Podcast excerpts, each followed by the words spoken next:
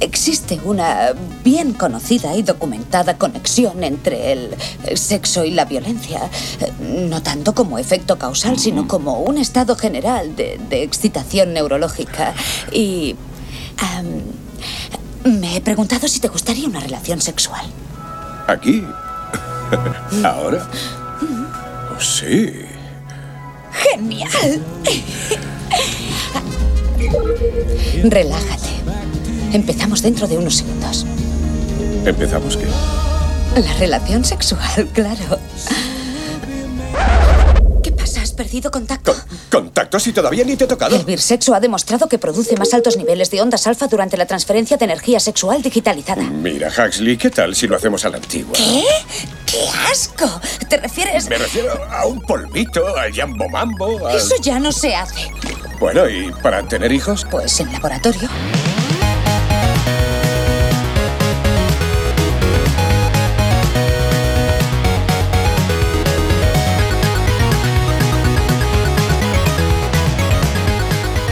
Si en algo se parece cualquier objeto que vemos en un catálogo a nosotros, los humanos, es en la importancia de encontrar tu lugar en el mundo.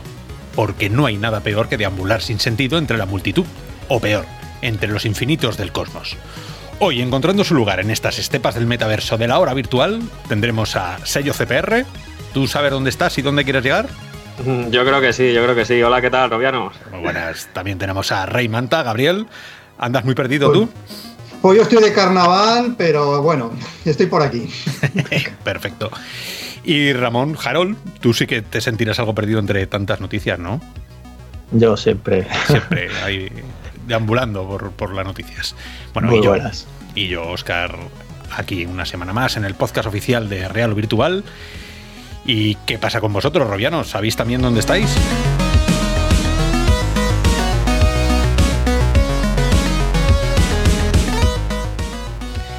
Pues de momento ya os lo decimos nosotros, estáis en el podcast La Hora Virtual, podcast oficial de Real Virtual. Y como todas las semanas, vamos a empezar con lo más interesante de los mundos virtuales que ha ocurrido en los últimos siete días. Así que Ramón, cuando quieras. Pues igual que hablábamos en el programa anterior de ese coronavirus, hay algunas novedades. Sigue siendo actualidad no solo bueno, en la industria de la realidad virtual y aumentada, sino como sabéis también en el día a día. Eh, y en este caso, pues se trata de Facebook y Sony que han anunciado que no estarán en la GDC, lo cual, pues bueno, también en la PASIS que se está en más semana, eh, tampoco estarán, esta feria en Boston, en Estados Unidos. Pues en la GDC que es en marzo, el mes que viene, pues no, van a estar allí, con lo cual, eh, aún así sí que, sí que Oculus, por ejemplo, ha dicho que, que hará los anuncios que tenga que hacer, aunque aunque bueno, aunque no estén allí físicamente, digamos. Eh, a ver qué ocurre en las próximas semanas, pero de momento eso se siguen dando de baja. Y luego en relación a esto también tenemos que Valve ha compartido que, el stock de su visor Valve Index, como sabéis Half-Life llega el 23 de marzo, pues no va a ser, no van a contar con todo lo que esperaban y, por lo tanto pues no, no sabemos si si tendrá esto algún impacto, digamos, eh, con el juego, ¿no? Digamos, a que esa gente que se quiera dar el salto con el visor de Valve, pues no lo pueda hacer por porque no haya stock. A ver, el, coronavirus, vosotros no habéis estornudado todavía, ¿no? ¿Os habéis tocado la frente? Mm, estornudar sí, pero no. cuidado, cuidado. No, es, es eh, hay un esto es, es, el comienzo, ¿no? Así, o sea, Walking Dead, yo, yo siempre me he imaginado las, las, películas así, ¿no? Todo va bien hasta que el primer muerto de coronavirus abre los ojos, unos días después, ¿no? Ahí es cuando, cuando se va todo al garete. Mm, a ver, esto es proporcionado, a mí me gustó mucho un, compañero eh, periodista del medio donde trabajo que lo dijo el otro día en la tele y que, y que dio en el clavo, que esto es una pasada la que se está montando y que no, no tiene ningún sentido. Y bueno, pues eso, que, que es verdad que se propaga tan rápido que hay que tener mucho cuidado, sobre todo por las personas mayores y por las personas que están en riesgo, no por las personas que están sanas. ¿no? Ellos es una gripe cualquiera. Em, que esto afecte a toda la tecnología, ya lo hablamos la última vez, que es el problema de, de tener las fábricas siempre en, concentradas en un mismo sitio. Mm, bueno, esto tiene mucho que ver también o por lo menos a mí me gustaría hablar a alguien con, que sea un experto en, tema de geolocalización y todo el marketing mundial, ¿no? Si esto tiene que ver con la producción del sistema Toyota, que es un que es algo que se ha estado hablando últimamente, ¿no? De que PlayStation 5, que todas estas, o sea, Sony, eh, todas estas empresas enormes, Xbox, todo el mundo, funciona con el con Foxconn, que es gente que, bueno, es una empresa china que se dedica a distribuir y a, realizar componentes de ingeniería y que todos parece ser que trabajan en este sistema de producción Toyota, ¿no? que aunque lo dijo Toyota y, fue el primero que empezó a hacerlo, se ha extendido porque es trabajamos con eficiencia y eficiencia significa tener la cantidad de materiales justo en el momento que los voy a necesitar. ¿No? Para que no haya un sobrestock, para que no, bueno, que ser eficiente al final. Claro, si tú ese, ese sistema de producción está basado en que vas a tener todo en el momento en que lo necesites. Si como pasa ahora, tú pides y la fábrica no, ha cerrado o no te da los componentes, pues estamos en ese problema ¿no? actual. Entonces sí que me gustaría... El, sistema Kanban, el sistema Toyota, el sistema Kanban. No más piezas de las necesarias, stock limitado y que te vayan llegando a la cadena de montaje en el orden en el que, en el que te las han enviado. Claro, y justo en ese, el just in time, ¿no? Que llaman los sí, americanos. Sí, por supuesto. Pues just in time, si alguien estornuda, tengo, mucha, tengo mucha experiencia y todo funciona muy bien y es súper eficiente hasta que ocurre un pequeño problema, como está sucediendo ahora. Y entonces se va al carajo todo, como se está. Que, a ver, que, Index eh, tampoco preocupa demasiado porque al pastizal que vale ese visor no creo que, tengan un tirón eh, demasiado salvaje. O sea, esto no es como si, si sacan cualquier visor. Yo que sé, que salga la PSVR 2 a 300 euros o que salgan las nuevas Oculus o las actuales a 300 o que Cosmos, luego hablaremos un poquillo de ellos, salieran a 300 euros. Pues habría una demanda bestial, una demanda por el visor más caro de, los de consumo, pues eh, bueno, siempre habrá alguien que esté esperando, ojalá que lo tengan pronto, ¿no? Sí, pero Tienen, tienen, tienen que tener bastante demanda, más que nada porque hay mucha gente que piensan que para poder jugar a Half-Life Alyx van a tener que necesitar el, la Valve Index, ¿no? Y seguramente por eso, y a medida que se va acercando la fecha de lanzamiento del juego, pues seguirá teniendo cada vez más demanda y quizá pues por eso no, no de abasto más allá de todo esto también del coronavirus, ¿no? Que todo influirá. Ahora que sacas esa, eso de que la gente cree que solo puede jugar con Index. ¿Cuánta gente, cuántos usuarios creéis, y vosotros robianos, cuánta gente creéis que se haya comprado el Index pensando lo mismo que dice Hugo y que cuando se enteren que pueden jugarlo con, unas, con un visor más barato, el que sea, devolverán las index. Yo creo que devolverlas no. Es decir, si tienes los mil euros, mil dólares para comprarlas y es un buen producto, ya lo tienes en casa, no creo que las devuelvas o que las vendas en mercado de segunda mano. Yo creo que antes las usarás pues bueno, le, sacarás partido. Y bueno, los mandos de las Index son, en teoría, lo más eh, avanzado en mandos en realidad virtual. Se supone que Half-Life Alice hará uso de, todas esas posibilidades del mando Index, así que yo no creo que gente que haya comprado las Index las vaya a devolver en, no sé, en abril. Pero la verdad es que sigue habiendo mucha gente desinformada y que se piensa que solo se va a poder jugar al nuevo título de Half-Life con las Valve Index. Sigue habiendo mucha gente desinformada. Bueno, eso es un trabajo bueno de, marketing. A ver, no es, eh, no, es un engaño decir que, que si te compras las Index vas a jugar al juego es un engaño que fuera exclusivamente de esas gafas. Pero yo no he visto ningún anuncio que diga exclusivo. Lo que pasa es que, bueno, se da por hecho. El juego viene de Valve, las Indes vienen de Valve. Oye, pues es marca. No, es, es, la coletilla de que para jugar a la realidad virtual hacen falta visores que cuestan 999 euros. Es como un mantra que a la gente no se le quita de la cabeza. Bueno, pues cambiará cuando hayan hecho el primo en el primo, quiero decir, cuando haya gente que, pudiendo acceder a otra cosa haya tenido que vender media casa para comprarse y hacer un esfuerzo sobrehumano para comprarse las Index, que sepan que, que se puede jugar con otra cosa. Si tienes la capacidad, como dices tú, si tienes los mil euros, oye, bendito seas, compra dos y me mandas una. Pero si no los tienes, también puedes jugar y puedes acceder a muchos juegos con visores más baratos. El problema es que, según lo estoy mirando ahora mismo, eh, Rift S, por ejemplo, por decir uno, está agotado tanto en la página de Oculus como, como en Amazon España. ¿Otra Eh, vez? Sí, lo acabo de mirar y, Sí, y sí, agotado. Como el Guadiana, Y, y Oculus Guadiana. también me sale agotado en la página de Oculus. Con lo cual, claro, estamos en un momento a menos de un mes ya de Half-Life Alice. Y, y fíjate, ya por ejemplo, si te quieres ir con Oculus, lo tienes complicado también. Hombre, si te hacen de- un pack de, de Rift S con coronavirus y te cuesta 100 euros menos, pues seguro que hay gente que dice, yo por los 100 euros paso, paso la gripe esta. Nada, pues es una pena. Yo no sé, o sea, ¿realmente creéis que Valve estará planteándose retrasar o, o realmente da igual? O sea, es una pregunta os lanzo. Da igual que imagínate que lo lancen y quien se quiera sumar, ¿no? Es todo al final un poco el boca a boca, ¿no? Luego se lo enseñamos a más gente el juego y lo quieren, ¿no? Eh, Me cortó ¿Creéis la que es sí, importante sí. que- Se me cortó la vena. Sí, sí, que un juego dependa del coronavirus o no. eh, sería, yo creo que sería un error.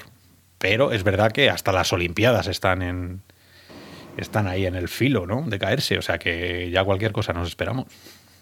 Yo creo que sí, ¿eh? yo creo que como no tengan stock debido a, este problema ¿no? de producción, eh, como bien sabemos, todos los componentes vienen de China y, y es el motivo, ¿no? porque muchas veces no tengan stock. Quizá Oculus eh, sea también este motivo, más allá de que eh, se vendan como churros unas Quest, ¿no? pero seguramente algo tendrá que ver que el coronavirus está afectando tanto a China, ¿no? para que quizás el stock que deberían de tener no es el que tengan ahora mismo actualmente. Y no sé por qué me da que si esto sigue así, pues quizás sí se lo planteen desde Valve, ¿no? El retrasar el, el juego porque ellos piensan que a lo mejor para lanzar su producto lo suyo es eh, que tengas el pack completo, ¿no? Con, con, con la Valve Index. Quizá, quizá pueda ser algo, algo que sea una realidad en un futuro. Yo a lo mejor estoy confundiendo mis deseos con la realidad y yo espero que no provoque esto el retraso de la salida del, del juego. Porque al fin y al cabo Valve, su negocio principal es vender software, no, no hardware. Entonces, eh, yo a lo mejor no, no, veo una buena política cuando han anunciado que el juego está terminado prácticamente cuando lo anunciaron en el año pasado, a finales del año pasado, el juego ya estaba terminado, lo habían, lo habían probado, lo habían acabado, eh, bueno, faltarían detalles por, por pulir. Entonces, poner como excusa que no hay visores en el mercado para no sacar un juego y dejar a todos los que sí tenemos un visor con las ganas, sí, compatible va a ser un. Sería, yo creo que es una mala política. Yo creo que es una mala política. Pero tampoco descarto que lo hagan, ¿eh? No. Tampoco descarto que lo hagan. ¿Y a quién lo hubiera sabido? Si yo fuera Nostradamus, a mí me hubiera gustado. Te compras 100.000 mascarillas, te compras. Esto hace un mes, claro. 100.000 mascarillas, 100.000 líquidos de estos de alcohol para lavarse las manos, que se acababa en Amazon, y 7, 8 index. ¿Sabes? Y luego ya las revendes. Revendes, haces el pack de mascarilla, index, porque es increíble cómo cambia el mundo en, en, un mes o en, en, menos, sí, casi. Es, es, que da vértigo. Pero bueno, normalidad. Que salga el juego cuando debe, que nos lo manden antes, por favor, para intentar hacer la review en condiciones. Y poco más. Que siga la vida. ¿No? Sí, sí yo, yo espero que sea eso, creo que decir, que salga igualmente. Y bueno, quien quiera dar el salto, seguro que lo podrá, porque como tú mismo has dicho antes, Gabriel, eh, hace unos días había stock. O sea que esto va y viene y pues eso, se van agotando y, y seguro que, que, habrá más, más formas de jugar y, y van a seguir saliendo más juegos este año. O sea que no puede pararse el mundo. Es que además, retrasar la salida de un juego, ¿cuánto tiempo? ¿15 días? ¿Un mes? A ver si hay más stock. ¿Dos meses? Si no se sabe cómo va a evolucionar esto, ya, ya, por eso, por eso. No, no, para, mí no tiene, para mí no tiene mucho sentido retrasar la salida de un juego que ya está preparado para salir al mercado por el coronavirus. No, no, para mí no tiene sentido. Ahora, los expertos en marketing... Ya, que, que, que, hablen o, o, que hagan lo que vayan a hacer, porque nuestra opinión no, no va a hacer cambiar nada. Lo que sí que no, me, me, me toca las narices es todo lo que arrastra el coronavirus en estas ferias, ¿no? por, por enlazarlo con, con, las noticias que están saliendo de, de, que hay gente que ya no va a acceder a, a la GDC, hay gente que, que, tampoco ha ido al PAX. Um, bueno, eso, el Mobile World Congress. El World Mobile World Congress. Eso, todo eso es un freno, pero es un freno de comunicación, es un freno de, de intercambio. ¿no? Que, por ejemplo, la GDC, siempre hemos hablado cada año que las mejores charlas de la GDC, que bueno, que luego es verdad que se cuelgan en, el, en el vault ese que vale una pasta, pero algunas de ellas las abren, los postmortem, eh, todas esas charlas interesantes de cosas que vienen, de la GDC nacieron grandes charlas de VR. Eh, de Blachos, Alex, por ejemplo, ese tío en la GDC ha dado auténticas clases magistrales. La gente que estamos interesados en cómo funciona la realidad virtual por detrás y, a lo que se enfrenta los motores Unity, Unreal, cómo hacen ciertas cosas, es una pena que luego, eh, bueno, incluso Kojima, ¿no? Kojima dijo que iba a dar una charla y, la ha cancelado también. O sea, no solo en el mundo de la VR, en el mundo del videojuego en general, mm.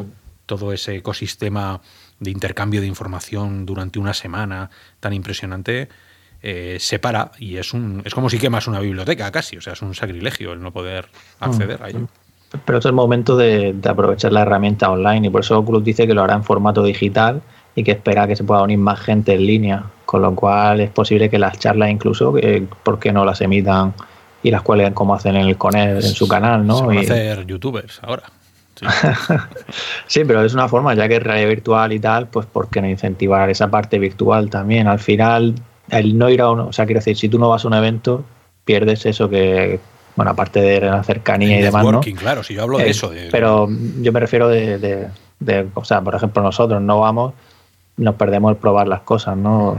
Pero lo que es la información, la tienes igual, ¿no? ¿Te acuerdas del robot ese que te ofrecieron un día? Que me, dijiste, El, vete a la feria con un robot, con un iPad. Sería lo ideal ahora, ¿eh? Claro, o sea, sería una feria con 5.000 robots controlados en remoto todos haciendo networking como si estuvieras allí, pero en realidad estás aquí encerrado, ¿no? Eso ya sería la distopía salvaje. De... Esto precisamente ha estado siendo, que lo comentamos en el programa anterior, que Alvin Wang, el presidente HTC de China, eh, dio una charla en esto que era de, profesionales de la educación en realidad virtual y han hecho como una conferencia de varios días que muchos profesionales ¿no? han estado dando charlas en diferentes entornos virtuales y creo que es un poco por donde puede ir también el futuro, ¿no? O sea, para qué todo el dinero que, lleva un local, ¿no? O sea, para hacer un evento, ¿no? El poder hacer algo así también, pues es algo que, es interesante. Y, bueno, si os parece, seguimos, que, ya le dedicamos bastante al corona la otra vez y demás. A, ver si, a ver si vamos a pillar algo, solo. Y bueno, otra noticia que, que es de ayer mismo, bueno, antes de ayer, que estamos a jueves, es el tema de, Facebook y Sanzaru Games. Facebook ha adquirido a la compañía Sanzaru Games, que es la, responsable del juego Asgard Gubath. Y como sabéis, pues bueno, llegó el año pasado al PC, a Oculus, a la tienda de Oculus. Y en este caso, pues igual que compraron el estudio de Big Saber a Big Games, pues Oculus se hace con un estudio más, Recordad que Sanzaro Games, pues ya los juegos que había hecho de realidad virtual estaban como Oculus Studios, o sea que Oculus estaba poniendo el dinero para hacer Asgard Guraz, por ejemplo. Pues ahora van a seguir igual. De momento no comparten detalles sobre próximos juegos, comparten que la mayoría del personal está como parte del equipo de Oculus Studios, que seguirán en sus oficinas y en teoría pues seguirán manteniendo, igual que dijeron con V-Saber, eh, su, forma de trabajar, su, cultura de empresa, ¿no? Eh, y bueno, y Oculus, una cosa interesante dice también es que, aparte de que esto sirve para acelerar eh, la, realidad virtual, ¿no? Que ellos tienen muchas formas de seguir acelerando la realidad virtual y que en 2020 esperan que sea un año importante o increíble, como dicen, para lanzamientos de juegos y anuncios. Y que, bueno, que habrá más anuncios para este año, que este es uno de ellos. Anuncios impresionantes o increíbles, como dicen. Mm, hombre, la, historia de, compras de, este tipo de empresas por otras empresas más grandes eh, está a la orden del día. Eh, Facebook a lo largo de estos años ha comprado 72 empresas. O sea, 72 de cualquier tipo de cosa, ¿no? O sea, eh, tengo aquí apuntadas eh, Strop, una cosa de HTML5, Friendly, que era una red casual, de estas Instagram se compró. Em, las, eh, ¿cómo se llama esto? Electronic Arts. Electronic Arts ha comprado como unas 50 a lo largo también de, estos años, ¿no? Desde, desde, el 87 hasta el 18 tengo aquí una lista brutal. Em, ¿Quién más? O sea, es que se están comprando y vendiendo casi todos los días. Eh, bueno, Sony compró Insomniac hace no mucho, ¿no? O sea, que, imagínate el pastizal que se mueven estas cosas. Bueno, genial. Eh, que les incorporen porque Asgard Wars es un pedazo de juego. Y es uno de los mejores juegos que se han hecho y uno de los más largos, más caros, más asombrosos ¿no? que hay en la VR. Así que, que bienvenido sea si de verdad esto lo que hace es eh, revolucionar. Yo no sé hasta qué punto Oculus como desarrolladora o como poniendo pasta puede llegar.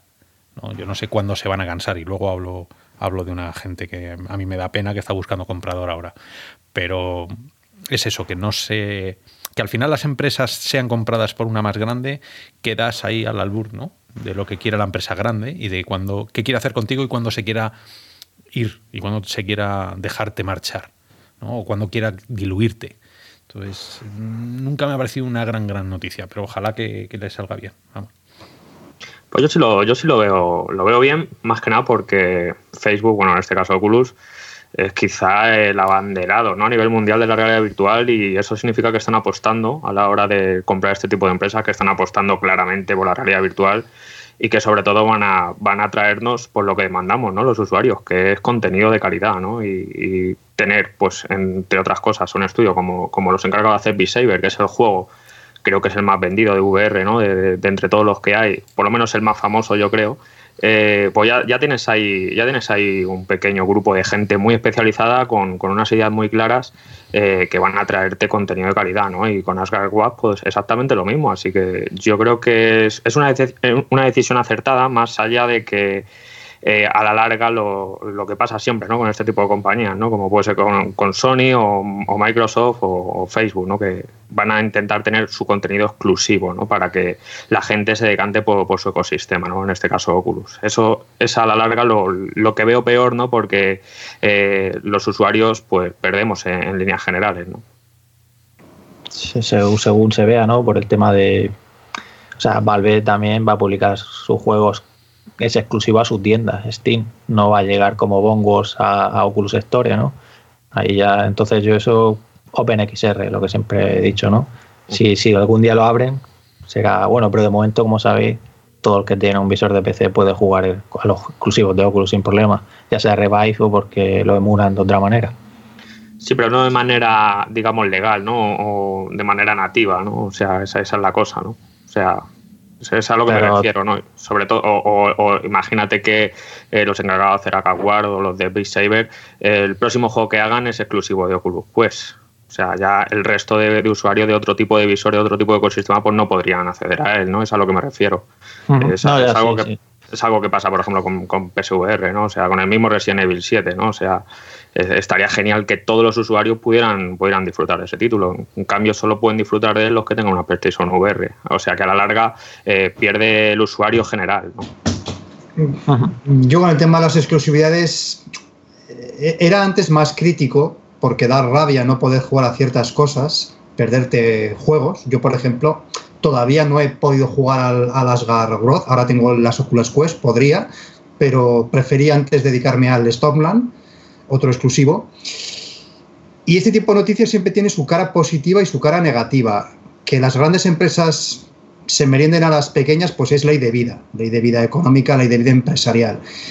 Contra menos voces hay en el mercado, pues los usuarios nos podemos perder ideas más frescas, ideas eh, más originales las grandes compañías suelen tender siempre a hacer el producto que funciona. Disney y sus películas Disney, Marvel y sus películas Marvel, con sus chistes graciosos, su acción, sus efectos. Ubisoft con sus mundos abiertos mmm, con distintas franquicias. Es algo que yo comprendo, no creo que en el estado actual de la realidad virtual sea una mala noticia, porque ahora mismo lo que, lo que implica que, Facebook o, o Oculus invierta en comprar estudios, trae buenos juegos, que es lo que necesitamos.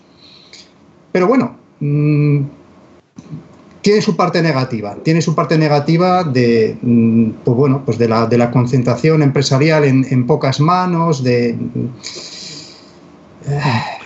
Yo, yo, esto me recuerda precisamente una noticia que salió en julio del año pasado, que, que bueno, era el rumor este que hablaba de versiones exclusivas de, de Assassin's Creed y el Splinter Cell, no sé si os acordáis, de Ubisoft. Pues eh, este, este, rumor también hablaba de que Facebook iba a iniciar una nueva etapa de comprar estudios y firmar acuerdos de juegos exclusivos, eh, o sea, para realizar exclusivos, pero de versiones, de, o sea, quiero decir, de juegos conocidos, ¿vale? De, de, IPs conocidas, como Assassin's Creed o Splinter Cell, ¿no? Entonces parece que se están cumpliendo todo, ¿no? O sea, Ubisoft ya sabemos que está desarrollando AAA. Eh, seguro que esos anuncios que dicen increíble Oculus que que tendrán aparte de este de, Asgard, o sea, de, de Sanzaru Games, seguro que alguno de ellos es otra IP de esas que, luego todos decimos, o sea, ya, me entendéis, ¿no? Que nos quedamos todos sorprendidos, ¿no? Porque igual que llega Medal of Honor, pues seguro que, este año es posible que conozcamos en el Connect qué es lo que está haciendo Ubisoft realmente, cuál es la IP que, va a llegar. Si es Splinter Cell, si es Assassin's Creed o cualquier otra de las que tienen ellos. Yo por eso creo que Bien, chorro. Ah, para mí estos son chorro de millones. O sea, si. Además, si Zuckerberg se ha levantado esa mañana con el pie derecho y dice: necesitamos más juegos, más juegos, pero ya, pero ya. Saca ahí el tío la chequera y empieza a repartir millones a diestro y siniestro. O sea que esa es la parte buena, claro, que es lo que dice Gaby. Mm, la parte mala es que vas a hacer el juego que a mí me dé la gana. Y si tienes alguna idea original, pues no. Porque lo que necesitamos son juegos que lleguen a más gente no mm, idas de olla, no cosas interesantes de, ¿sabes? Entonces, bueno, esas, ese es el equilibrio tan difícil que seguramente esté allí flotando en todo el mundo, ¿no? Pues sí, ya, ya, a ver, a ver, lo que ocurre. Luego, por, por, otro lado, tenemos otra noticia que llega con motivo de esta semana del Mobile World Congress. No, no hay Mobile World Congress, como sabéis, pero compañías que iban a estar allí han hecho igualmente sus anuncios y una de ellas es Qualcomm, que todos los años presenta algo con motivo del mobile. El año pasado fue esta iniciativa para conectar visores a teléfonos por cable, que todavía realmente no ha llegado ninguno, pero comentaban que este año ya llegará y hablaban de Enreal, las gafas ligeras Enreal Light, que ya deberían llegar, pues bueno, cuando se acaben todos estos problemas del corona también. Y, en este caso, pues Qualcomm ha presentado esta vez el diseño de referencia de su plataforma XR2 que ya habían introducido. Y, la XR2, recordar que tiene el doble de potencia que el 835, que es el que está utilizado, por ejemplo, en Oculus Quest. Y se trata de un visor, pues eso, referencia que sirve para todo aquel fabricante que esté pensando en crear un, visor comercial, ¿vale? ya sea para, para profesionales o consumidor, basado en esta arquitectura nueva pues tiene, digamos, muchas de las características posibles que pueden implementar sus dispositivos ya realizadas aquí para poder probarlas y verlas en acción, ¿no? Y luego también eso, que, este diseño de referencia ofrece pues todo lo necesario, ya sea de hardware, de posibilidad de, de, reducir materiales, de crear otro tipo de prototipos. De hecho, ellos muestran ahí dos tipos de diseño. Uno que es el que estamos viendo ya que puede ser una nueva generación, ese, tipo de visores como el de Huawei, este que vimos así más reducido. Eh, al final también tiene uno de realidad aumentada. Interesante también que, el diseño de referencia lleva las cámaras frontales para hacer el pass-through de realidad mixta y recordar que este verano en teoría llegará el visor de, el, de Lynx, este, de la empresa francesa, que tiene también eh, la posibilidad de XR, ¿no? De, realidad mixta, quiero decir. Sí, estos, eh, es que como tú has dicho que salen cada año, eh, cada año nos toca, nos toca revisitar todos estos modelos de referencia. A mí son toscos, son más feos que, la madre que los parió. estos, es, claro, a ver, es un modelo de referencia, pero que ya podían gustarse un poco más. Eh, yo no sé si recordáis, tengo delante aquí una lista. En diseño, en diseño de luego que referencia no, no es. No, no, no. Tengo aquí el del 835 cuando salió, que esto, esto es eh, pues como el Virtual Boy. O sea, esto, esto era, parece un acordeón, o sea, es feo. Y esto ya alucinábamos, ¿eh? El del 835. Si estáis, viendo el podcast en YouTube, o bueno, o la noticia en Raro Virtual, ver la foto que, o sea, el visor que llevo yo puesto en la imagen abajo a la izquierda de las cuatro personas que salimos, ese es el de referencia de Qualcomm. El, creo que ese es el que dices tú, el de Super 5. Sí, sí, este que parece, parece como la, eh, ¿cómo se llaman esto? De Galáctica, ¿no? Los, los, estos, los, robots. Los, los, los Cylon. Eh, los Cylon, eso, parece un Cylon, pero, pero chungo, ¿sabes? De los de copia china. Y luego el del 845, yo, la verdad es que nunca hemos, yo no he podido probar ninguna de las referencias estas, pero el 845 también era, era un pepino, era un poquito mejor. A ver, aquí sigue siendo un plasticazo, ¿no? Y, tenía muchos botones por encima, como que, bueno, como no tiene mandos y no te los ponen, porque esto es el visor. Pero bueno, todos venían con OLED, o sea, desde el 820 venían con, un, con una AMOLED, todas, y con unas, con unas grandes, pues eso, disparaban las resoluciones, um, le metían todo lo que había que, o sea, un, una batería para hacerlo standalone. Yo hablo, por ejemplo, del 845. Eh, es que tenía, tenía un montón de cosas por aquí. Ya Eh, tenía renderizado Fobit desde el Adreno Sí, sí, este sí, el Fo- o sea, Claro, Adreno claro. Fo que había tú. y, y soportaba el 6.2F con sus cámaras, podía meterles eh, cámaras 180, eh, tenía el eye tracking de Toby, porque esta gente se metió con Toby, que es la empresa que hace lleva muchos años desarrollando el, seguimiento de, pupila. Eh, luego también este año ya se han aliado con Guertec y con, y con los de NDI, todo eso son redes, todo eso son gestión de redes, el 5G. Mm, Bueno, estas cosas, por fijaros, eh, del 820 empezamos a ver características de esas, eh, yo creo que dos años después. De la 845, ahora empezamos a ver el, el eye tracking. Y esto es de, de hace dos años, hace año y medio. O sea que tampoco mm, os fijéis en este modelo que a todo esto vale una pasta.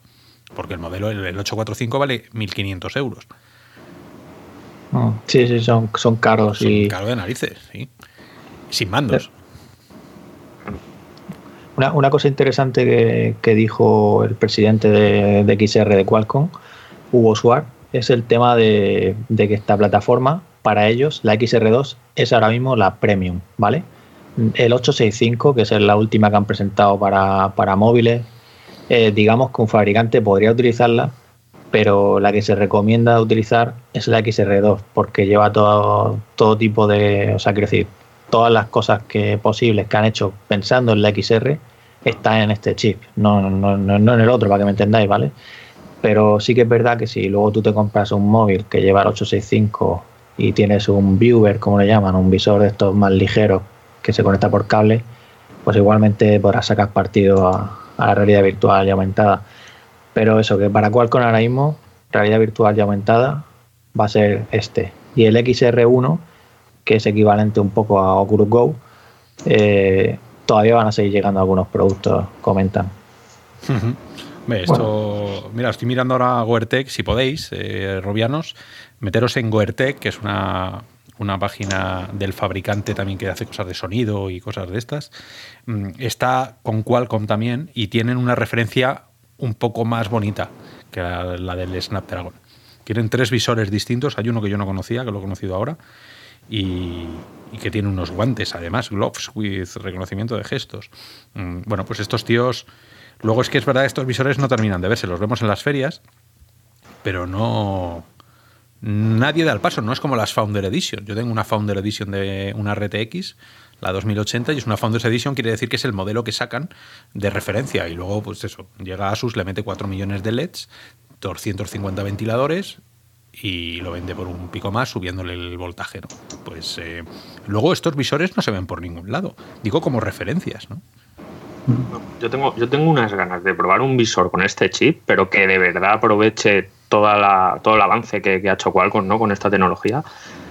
Si ya vemos cosas que no, que no, caemos de, de culo, ¿no? Hablando mal y pronto con, con Quest, pues imaginaos con, con un XR2, ¿no? Y sobre todo con un visor que aproveche toda esa potencia, ¿no? Que incluso nos puede brindar realidad mixta, de verdad, ¿no? Y, y sobre todo de calidad, ¿no?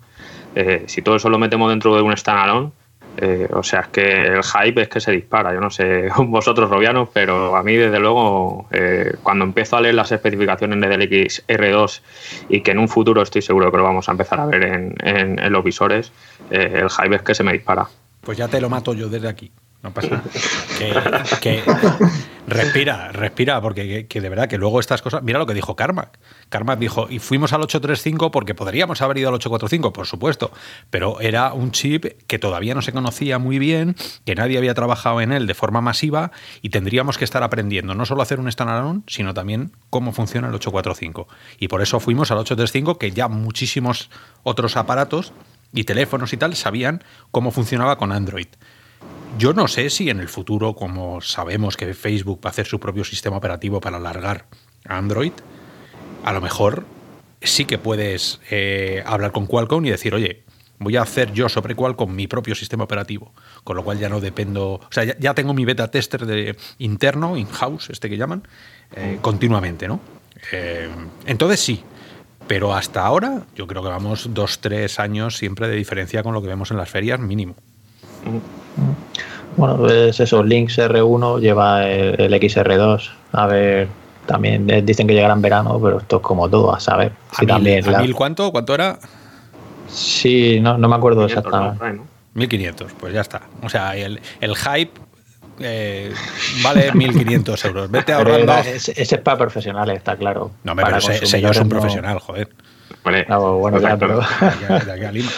no, hombre, pero es como, es como todo, ¿no? Eh, las, las Quest montaban el 835 y era una tecnología eh, bastante desfasada para la época. Cuando veamos un visor que, que monte el XR2, eh, pues es como dice Oscar, ¿no? Pues seguramente lo veremos en un par de años o tres, ¿no? Cuando la, tecnología pues esté en, esa ola, ¿no? Que, demande ese tipo de chip.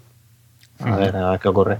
Yo a esperar. a, esperar, a esperar. Es que en este, la tecnología va a su ritmo, que es alto, pero nuestros deseos van a un ritmo mucho más alto. Estamos siempre que queremos lo siguiente, lo siguiente, lo siguiente. Y barato, muy barato. Eso también. que aquí de las características que, o de componentes que, ya podrás comprar de este de visor de referencia, me, llama también la atención el tema de los controladores de movimiento fabricados por NDI que utilizan la tecnología electromagnética desarrollada por Atraxa. Eh, según comentan, bueno, al ser electromagnética y no utilizar cámaras, pues adiós a las oclusiones y comentan que tiene baja latencia. Lo cual yo tengo muchas ganas de probar este tipo de, de, control, ¿vale? Estamos acostumbrados a los ópticos o al tracking de SteamVR de, Lighthouse. Eh, yo es que recuerdo Razer Hydra, claro, y creo que la cosa ha mejorado no, mucho. Nombres, no nombres. Eh, sí, estos tíos, hablamos de ellos hace poco, ¿no? De lo de, no sé si cuando, cuando en la feria esta, óptica, no sé qué, eh, que, se, que se hizo hace poco. Mm, yo recuerdo hablar de estos tíos de... Y también hicimos... no, no, de, estos, de NDI. Ah, sí, sí, algo hemos hablado antes, sí. Si atrasa, la, o sea, sí, a mí me suenan bastante. Sí, con el sector, eh, o sea, que tienen sensores M de electromagnetismo, también le meten dentro un, acelerómetro, también le meten dentro todos los simus estos, ¿no? Que hay de, geo, ¿cómo se llama esto? El, eh, está el acelerómetro, está el giroscopio, el magnetómetro, todos estos chips que es que valen cero como más todo el posicionamiento del magneto. A mí el magneto nunca me ha llamado tanto la atención. De hecho, me da un poco de. Me da un poco de cosa. Pero es que si funciona bien, adiós a las oclusiones de verdad. No, no, si funciona bien, las siete cámaras de Snapdragon te las metes por. Claro, ya puedes utilizar siete cámaras para hacer XR, ya no necesitas ninguna cámara para hacer. Bueno, necesitarías hacer tracking de habitación. De los ojos. Claro. de los ojos también. Pero podrías. Te quitas problemas, sí. Mm, bueno, a lo mejor podría ser un añadido, ¿no? Una tecnología mixta de cámaras más tirar de los campos magnéticos cuando hay oclusión, como dices tú, cuando no se ven, cuando dejan fuera del límite de las cámaras. Mm, a ver, esto, si Oculus, HTC, eh, Microsoft, PSVR, todos van por el óptico, algo tendrá que haber ahí que no les convence a ninguno. No, no, está claro, porque los ultrasonidos también dejan mucho que desear y ahí lo tienes con Vive Focus Plus, que la verdad es que no. también, también piconeo el primer la primera versión, tenía ultrasonido. Que lo, probamos, probamos ese, ¿dónde fue? En Alemania, ¿no? Sí, sí, sí, sí. Y, y, bueno, nos sorprendió, pero si te ponías muy pijotero decías, tío, O sea, mola porque me estás diciendo que toda la tecnología parece ciencia ficción. Y luego es verdad que se mueve, pero tenía un drift aquello que es la mano se te iba y parecía que te habían arrancado el brazo. Sí, sí, no, por eso ya, no sé, como dices, ya veremos si, si llega o no llega. O solo se queda en uso profesional, como suelen hacer.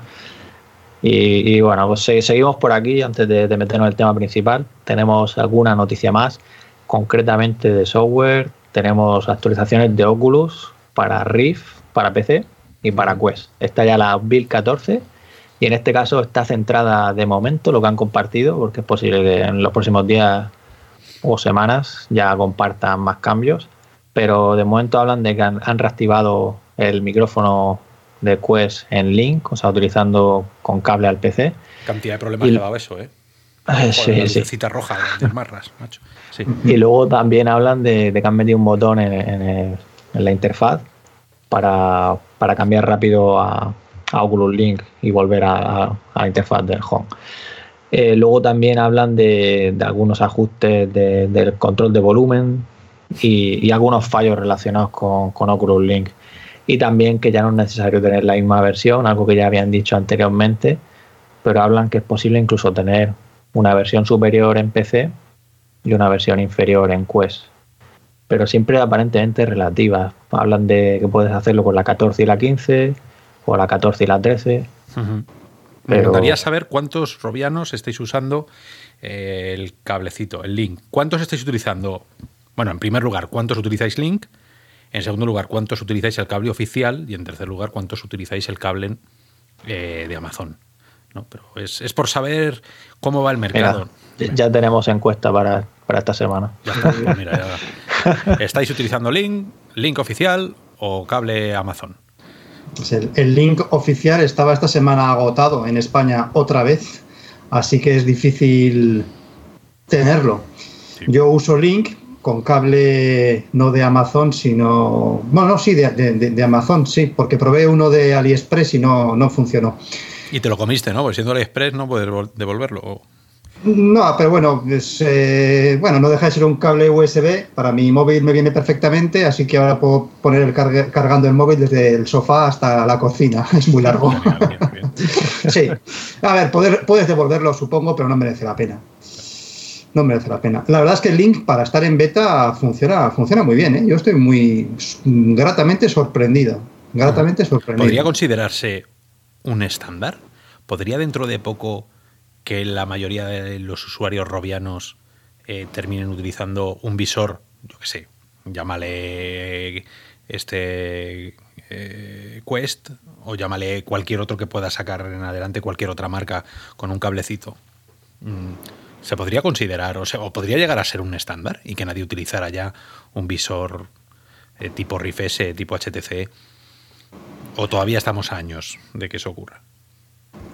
A mí no me importaría eh, que se convirtiera en un estándar. eh. De a mí. hecho, eh, uf, no sé si fue en el, en el anterior capítulo que, que grabamos, es- salió a colación el, el tema de las próximas PlayStation VR 2. No sé si, si fue Sí, sí. lo sí. hablamos. O sea, que se, Sí, se sí. especulaba con que podía ser un visor híbrido. Y yo creo que si las compañías se apuestan por ese estándar, eh, eh, es que a la larga ganamos todos, ¿no? O sea, porque sería genial poderte bajar el visor que quieras, el que tengas, eh, bajártelo a la calle, hacer lo que quieras con él, eh, irte de viaje, lo que tú quieras, lo que te demande un standalone. Pero luego cuando llegues a casa y requieras esa potencia extra y, y requieras de, de ese Asgard Watt, ¿no? Para poder jugar ahí a, a- a tope, ¿no? Eh, en un PC, pues, pues te lo puedes enchufar con un cable sin problemas. Yo creo que sería genial, ¿no? Que se convirtiera en un estándar.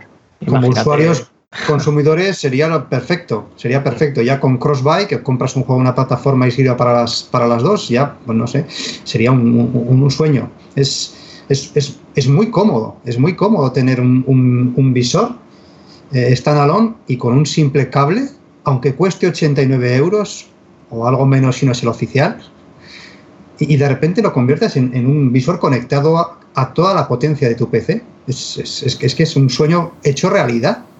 Yo creo que hace un año, cuando estaban a punto de salir las, las Quest, nadie, nadie podía pensar que, que esto iba a suceder. Y llegó así un poco como de, de tapadillo, ¿no? Sin muchos rumores.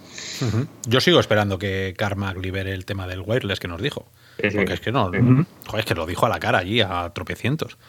no os preocupéis que vendrá, lo que pasa es que no lo veréis tan bien.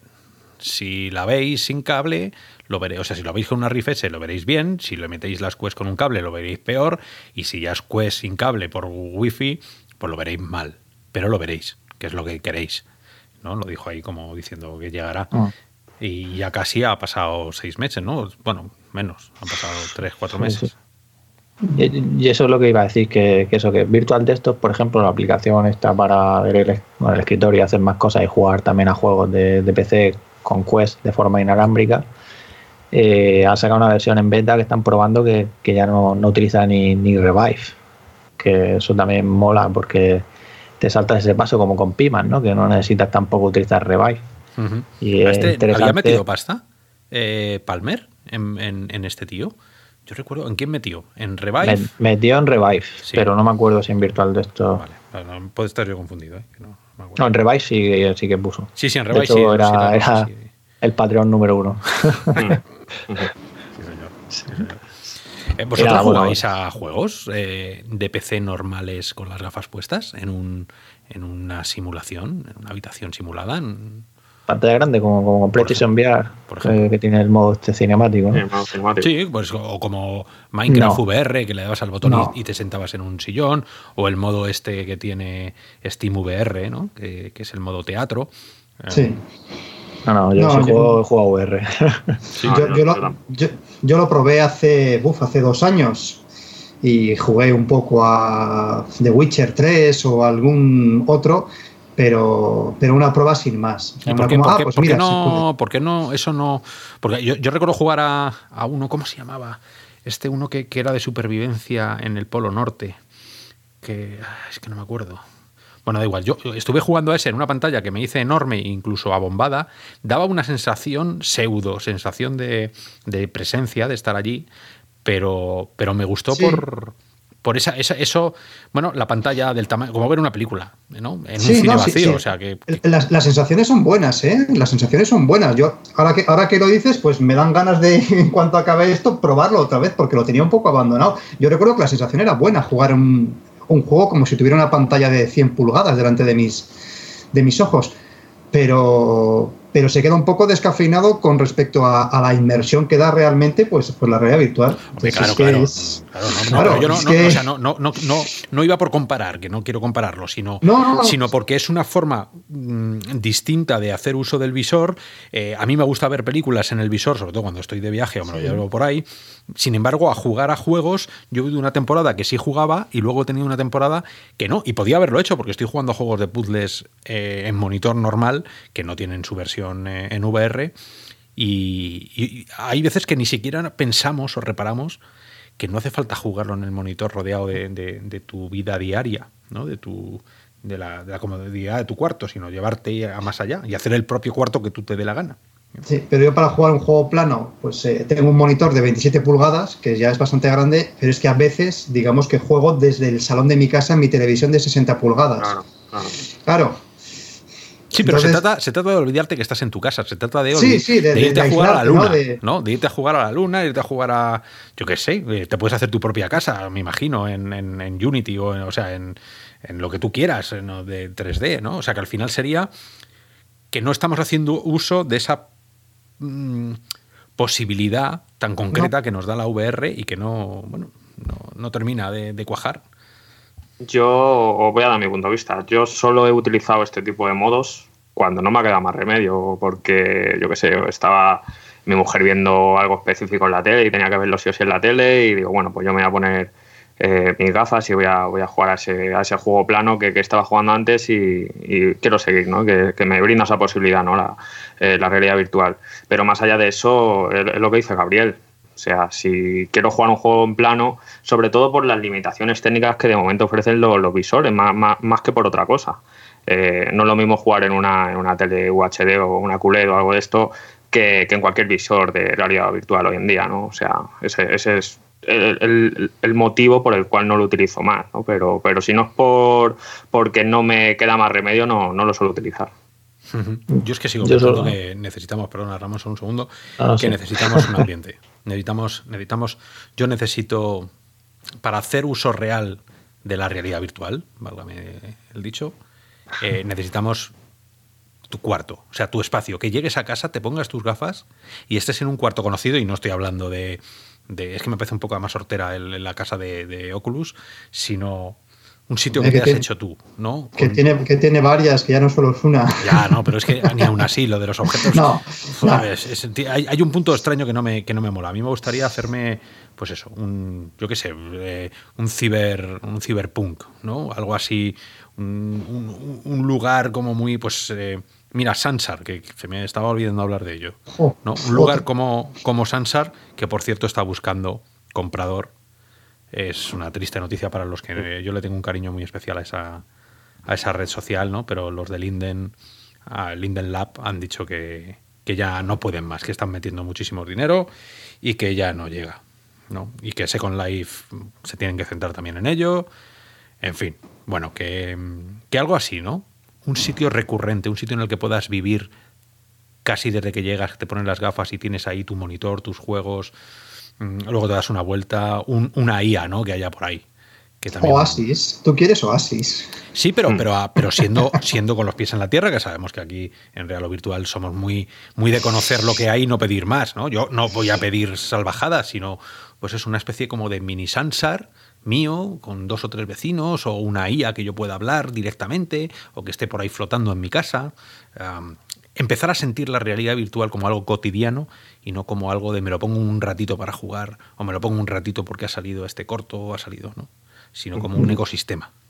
Veremos Horizon, ¿no? A ver. A ver Claro, ¿a, a qué, a qué espera Horizon en, en llegar?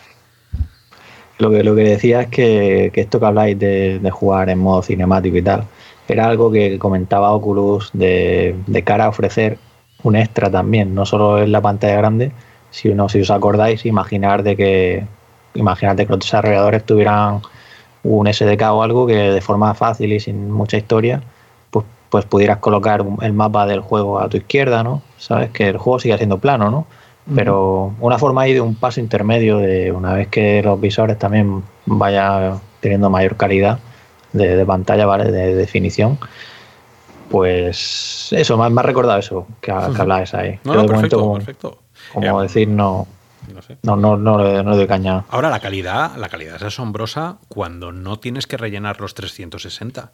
Recordar que, la- que las pantallas que tenemos, eh, que tenemos ahora, todas las resoluciones que tenemos, oye, una resolución de 1920, yo qué sé, misma, una 1440, ¿no? Por poner algo más normal. Una 1440 por 1600, eso cuando haces una pantalla pequeña, para jugar, pequeña quiero decir de, sí, de 70 pulgadas, 80 pulgadas, a una distancia de 2 metros, para no quedarte ciego estás metiendo ahí una densidad de píxeles mucho mayor que si hicieras, tuvieras que estirar esa pantalla del juego a 180 ¿no? grados de visión. Sí, sí. Entonces, no sé, a mí me pasa como las películas, estoy llegando ya a puntos muy, muy, muy visibles. Visibles en cuanto a poder verla sin pensar que mal se ve el punto este, ¿no? Pero vamos, que estoy haciendo aquí un alegato. No, pero, pero es verdad, yo- a mí me pasa, ¿eh? por ejemplo, con, con aplicaciones como Netflix, HBO Amazon Prime. Eh, yo, el otro día lo hablábamos, creo que con David. Yo l- me resulta muy cómodo verlo desde, mi juez o desde mi mirar solo. O sea, ver el contenido multimedia audiovisual en, en- en una gafas VR, sobre todo por lo que me brinda, ¿no? Que es llevármelo a, sitios donde antes solo eh, pues estaba muy limitado a verlo desde, el salón de mi, de mi casa o donde tuviera una televisión o incluso desde el smartphone, ¿no? Que no es lo mismo. Pero en este caso, pues me llevo mi visor a, a la cama y me tumbo en la cama, me pongo la, la serie de turno, la peli de turno, me la veo tranquilamente y bien. O sea, no, no, o sea, no es la misma calidad que la puedo, la, la que puedo ver en mi, en mi televisor principal, pero tampoco lo he hecho tanto en falta, ¿no? Porque eh, si me pongo a- en una balanza los pros y los contras, me quedo con el pro de, de que estoy to- completamente tumbado, mirando hacia arriba y me pongo el televisor cómodamente, ¿no? Ajustado a mi, a mi cara. Nada, pues, pues seguimos, seguimos, que, que hay más cositas antes de entrar en el tema principal. Y hablamos ahora de, bueno, antes de entrar en los juegos, solo rápido decir que, que están saliendo bastantes demos interesantes del tema del tracking de manos que, que están haciendo y enseñando. Hay muchas aplicaciones también en SideQuest, pero no sé si habéis visto los vídeos que, bueno, se, han- se han publicado también en Raro Virtual de, del creador de Holoception, que es el tracking de manos que está haciendo, ha hecho ahí tocando un teclado, que también interacción entre varias manos. Y la verdad es que pinta, pinta muy bien. Yo no sé si, si la llega a ver. Sí, sí, sí, sí. Además, eh, es una de las claves de la nueva realidad virtual, el poder utilizar tus manos, como ya dijo en su hace bastantes años Leap Motion. Mm, a ver, las manos, hay mucha gente que reniega de sus manos en la realidad virtual porque quiere tocar la pistola, quiere tocar. Yo soy partidario de que lo normal es utilizar tus manos y esporádicamente coges una pistola. Está claro que si juegas a Onward, solo vas a utilizar pistola. o si juegas a Lee Racing, solo vas a utilizar un volante. Pero que hay muchas cosas que no tienen que ser eso, ¿no? que, hay muchas aplicaciones que pueden ser las manos. Mm, la última vez que lo probamos estaba cogido con alfileres, eh, sigue teniendo bastantes problemas porque es muy, muy complicado la IA que tienes que, utilizar. Eh, todo adelantarte a lo que está haciendo el, usuario con las oclusiones, poner una mano delante de otra y no sabes ya lo que está ocurriendo detrás. Bueno, mm, yo creo que es el, es el comienzo de la nueva interactividad, de la realidad virtual 2.0 de verdad. Esa de ah. Eh, que se refleje en tus manos reales en el mundo virtual gana una presencia que no te la va a dar absolutamente nadie. Entonces, eh, bueno, faltan los hápticos, eso ya lo sabemos, a no ser que te metan te metan ahí una, aguja por, algún agujero tu cuerpo, ¿sabes? Pero hasta como eso no va a pasar, pues tendremos que tener manos solo. Sí, y bueno, eso que sigue avanzando la cosa. Y luego los juegos. Juegos, juegos hay varios anuncios y han llegado también esta semana algunos juegos.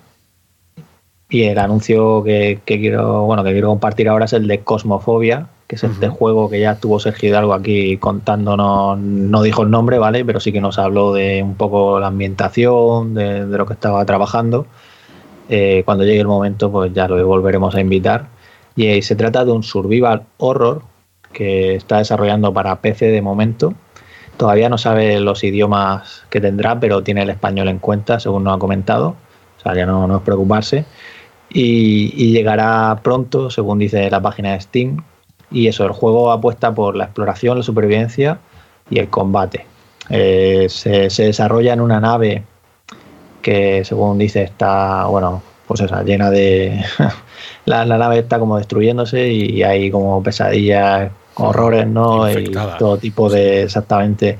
A mí la verdad es que me recuerda, por el tema de que dice que es tipo roguelike, de Persistence. ¿eh? Es como sabía yo que sé yo. sí, sí, es una especie de Persistence, por si lo conocéis, juego de PlayStation VR. Y, la verdad es que, bueno, a mí me, tenéis el trailer ahí en, la, en Radio Virtual y tiene, tiene muy buena pinta, además, eso, desarrollo español. A mí me, recuerda a Narcosis, que es otro de los juegos VR de terror también muy así, ¿no? muy rogue, muy, muy caminar por una voz en off que te va contando cosas. Eh, también tienes muy definido lo que tienes que hacer, escapar de no sé qué, o hacer un pequeño, pequeño puzzle para poder salir por otro sitio. estos juegos funcionan fenomenal siempre en la, en la VR y de algo que tiene además ya experiencia.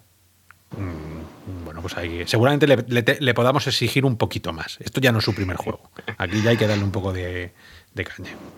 No, pero Dread Halls para mí es un pedazo de juego, ¿eh? de terror. Te mete ese ambiente claustrofóbico, ¿no? A veces, ¿no? Esa tensión, ¿no? En el cuerpo. Eh, sin llegar a ser un juego de miedo mm, concreto, ¿no? Es, eh, juega mucho con la psicología, ¿no? Del que juega.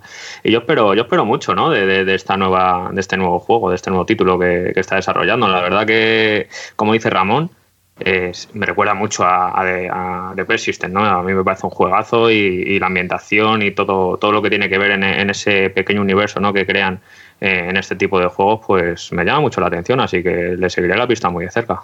Yo he visto el tráiler esta tarde en, en, en y, y apuntado en la lista de deseos, sí espacio, un poco de terror, vamos, tiene todos los ingredientes que me gustan. Pero métele puzzles, que le meta puzzles, hombre, que no sea solo para... Seguro, seguro, en el trailer ya se, ve, se ven cosas ahí. Un par de puzzles y acción también. Por cierto que ha salido, eh, ha salido Boneworks en, en Oculus, que yo no había probado Boneworks porque, bueno, estaba en, estaba en Steam y no teníamos la key. Y, yo estaba esperando a, que saliera en, en Oculus de forma nativa y, ya lo probé el otro día. ¿Tú, eh, Gaby, lo has probado? Sí, ¿no era? sí, sí, yo hice el análisis para, para Rock, sí, sí, Y, Y, le puse un, y le puse un 9. Y te, y te cascaste un 9. Pues eh, me he acordado un poco de tu 9, ¿eh? ¿sabes? Ah, no, yo entiendo que para algunos pueda ser un 5, ¿eh? No, a ver, a ver, yo, a ver, no. De propuesta, yo le daría un 10. O sea, de aquí estoy yo y voy a hacer todo nuevo, un 10. Pero, ¿no os queréis vosotros, que a mí ha pasado también un poco con el de Walking Dead, y Ramón, que sé que los está probando, eh, que estamos en ese momento que pasó con los vídeos, o sea, con, con, con, la animación de las caras del Valle Inquietante, ¿no creéis que estamos en una especie de Valle Inquietante en cuanto a interacción? En cuanto a, voy a coger una cosa que está en una estantería y cojo la estantería y, y, y, la estantería, pero, pero macho, que estoy cogiendo, eh, que voy a coger algo y como quieren hacerlo muy interactivo, claro, coges un, un, disco plano y entonces la mano como que se retuerce a veces por un lado, a veces por otro, o sea que, que ese, nos queda, no sé. Ese, de, ese defecto lo señalé yo en mi análisis, porque además provocaba, puede provocar mareos, vas a coger algo de, un, de, una, de una mesa, coges la estantería, se empieza a caer todo alrededor. Sí, sí, es, un, es, un, caos. O sea, eh, está bien hecho, pero es eso, es el, el valle inquietante quiere decir que crees que está ocurriendo lo que tiene que ocurrir, pero en realidad no ocurre, ¿no? Como cuando ves las caras es. aquellas que, que veías de, de los, sí. cuando de, de, decidieron decir, bueno, las, se acabó. Las, las físicas en Boneworks son, están llevadas al extremo, o sea, están muy bien hechas, pero no son exactamente como la realidad y provoca lo que tú dices. Que te no tengas que acostumbrar a ellas, que te tengas que acostumbrar a unas físicas que parecen reales pero no lo son. Pues macho, yo llevo Entonces, dos horas y no, y no, y, y, y, me da miedo coger cualquier cosa, fíjate. Prefiero no, cogerlo. ¿Y cre creéis que creéis no sé, que Halalix... Perdona, Gabriel. es que no sé si, a ver, te, te, te, te, dejo a ti. vale, perdona, perdona. ¿Creéis que en Halalix eh, pasará exactamente lo mismo, no? Porque según dicen va a beber mucho, ¿no? De este juego, ¿no? Pues yo espero que este valle inquietante que digo lo hayan notado y entonces una de dos. O lo hayan, o lo haya, o hayan hecho menos interacción, ¿no? Porque uh -huh. en, en, en, Walking Dead está un pelín mejor. Tú sí. no puedes coger la mesa porque la mesa no puedes cogerla hasta entonces o clavas cosas al universo aunque tú las quieras coger que no las puedas coger o si lo haces que haya unas marcas que haya ah, igual que se inventaron una forma de dibujar las caras que no produjera ese, ese esa grima no acordaros de del polar este el, el, el, no la, la, de Tom Hanks esta de que los mm, niños, o sea, sí, sí. le das a la pausa y, y, y quiere ganar de, de, llorar, ¿no? O sea, porque se, o sea, los niños tienen entonces una cara súper rara, ¿no? Unos gestos. O haces algo para que eso no ocurra, que ya han aprendido a hacerlo. Con Tintín, Spielberg ya aprendió a dejar de hacerlo. Con lo cual, no lo sé, yo, por favor, por favor, espero que no sea, que no sea un caos. El caos de Boneworks, de verdad que coges algo y parece que, que, que te está dando el, el, baile sambito ahí, ¿sabes? Todo sí. moviéndose, todo cayéndose. Yo es que lo que quería decir es que no sé si en, en Oculus eh, ha habido actualización, pero en, en, en, Steam sí, y uno de los mm, defectos que han corregido en parte es este, que las cosas sean más estables cuando vas a coger un objeto que está encima de otro objeto que se puede uh -huh. manipular es una de las cosas, aparte de los puntos de guardado, que en esta nueva actualización que salió la semana pasada lo han, lo han mirado. No lo he podido probar, no lo he podido probar porque estoy bueno, con otras cosas. Pero de todas formas, aún así chapo. ¿eh? Es, es, es, un defecto claro, o sea, es, un, es un defecto claro del juego el exceso de cosas que puedes coger o que puedes manipular. Sí, pero además te digo, de una forma muy rara. Me gusta mucho cómo mm. grabas las partidas. El agarrar con las dos manos. El eso, eso, ese. Es, eso es nuevo, eso es de la semana pasada. Pues le, le, me gusta mucho. Le echo en falta más háptico. Le echo en falta que vibre todo, casi todo mi cuerpo, ¿no? Cuando lo haces sería un. Eh, no sé. Yo, hay juegos que sí que. Igual que el, que el Alex, mm, hay, eso hay que jugarlo con un, con un eh, Tesla Suite o algo así. ¿Sabes? Bueno, yo, ya yo veremos. Que, que, eso ah, podemos hablar con Tesla Suite para decirles que nos dejen uno para jugar a Alex. ¿Lo queréis para profesional? No, no, no, no, lo queremos para Alex para jugar de verdad. bueno. Estaría guay que, que tuviera soporte. pues, sí, sí. a ver, una, un par de noticias más y ya nos vamos al tema principal que ya va siendo hora. Eh, Drifter, no sé si lo recordaréis de, de este juego shooter que hicieron hace 2017, creo que fue. Y luego son los, los, autores del port a Quest de Robo Recall. Uh -huh. Pues este viernes van a presentar su juego nuevo, parece, van a compartir más información. y han mostrado un pequeño anticipo en YouTube en el que se puede ver que es un, bueno, parece que es un shooter con algo de cel shading y que va a ser para Oculus Quest y parece que hay zombies o una especie de bichos o algo así, no sé, no sé bien lo que es. Y, es shooter también porque se ve con, armas y tal. Eh, ya, ya veremos cuando compartan la información este viernes. Pero bueno, que, en principio, bueno, es un desarrollador que, que tiene experiencia. A ver con qué nos sorprenden esta vez. Sí, pero que no todo en la VR sea machacar y matar y zombies, ¿sabes? no, es que viendo las imágenes, si estáis viendo las imágenes, mola, porque una especie como de detective que tiene que llegar a un sitio, los escenarios están muy bien hechos. Em, y todo, todo a mí me estaba flipando. Desde que le he dado al play hasta llegar al segundo, que es el, segundo 30, que aparece un zombie. Y dices, venga, hombre, todo esto para otra vez un zombie.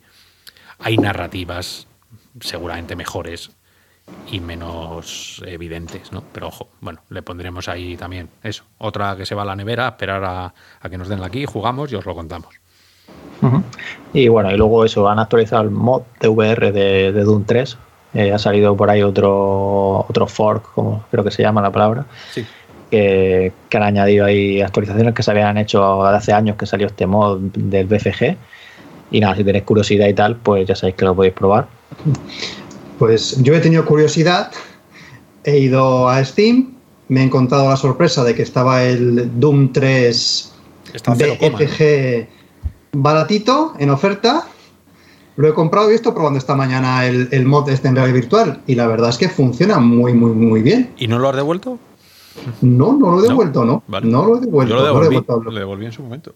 Que levante la mano Robianos o que nos mande algo eh, como quiera ¿Quién no se ha agarrado el, pelotazo de, mareo del siglo con, este mod? Pues yo lo probé hace, hace mucho tiempo y, la verdad es que no recuerdo marearme, pero tampoco jugué mucho, ¿eh? lo probé un poquito. Pues yo me agarré una, lo recuerdo ahora mismo y fíjate que, me mareo solo de pensarlo. No digo que esté mm. mal, ¿eh? Digo que a lo mejor fui yo que me pasé tres pueblos de libertad y venga aquí a moverme y a mirar debajo de las cosas, pero lo recuerdo como un... como, por favor, dejar de hacer mods de estos, o sea, eh, si lo ha mejorado, mejor, ¿eh? Pues yo, como no tengo la experiencia anterior, yo he estado esta mañana, soy bastante sensible a los mareos y excepto con alguna cinemática que te aparece por ahí que cambia la cámara de perspectiva 15 veces en 10 segundos, pero lo que, es el, lo que es el juego en sí, no he tenido problemas de, mareos, así que supongo que lo habrán mejorado. Yo, la verdad es que, vamos, me ha encantado. Era un juego que además me quedaba de jugar, he jugado al Doom 1, Doom 2, Doom 3, Doom, bueno al Doom del año pasado, al Doom de hace. a todos los Dooms, menos. Doom creo que lo puedes instalar hasta en la lavadora, ¿no? o sea, por eso. Doom, lo importaba. Es que a todas las calculadoras de cuando éramos pequeños se puede jugar ya. Ahora, también tengo que decir que yo me mareé en su día con, el Doom original, digamos, con el Doom plano, pero que era de los primeros juegos en 3D. Es que yo soy muy sensible a los mareos. y más mayor de lo que dice tu voz. Eh, bueno, uno tiene sus años. Vamos, yo mejor que no me coja el coronavirus. exagerado, exagerado. Ah, Muy bien, pues es la hora, la hora del tema principal, la hora de hablar de, de ese tema. De ese tema, sin spoilers.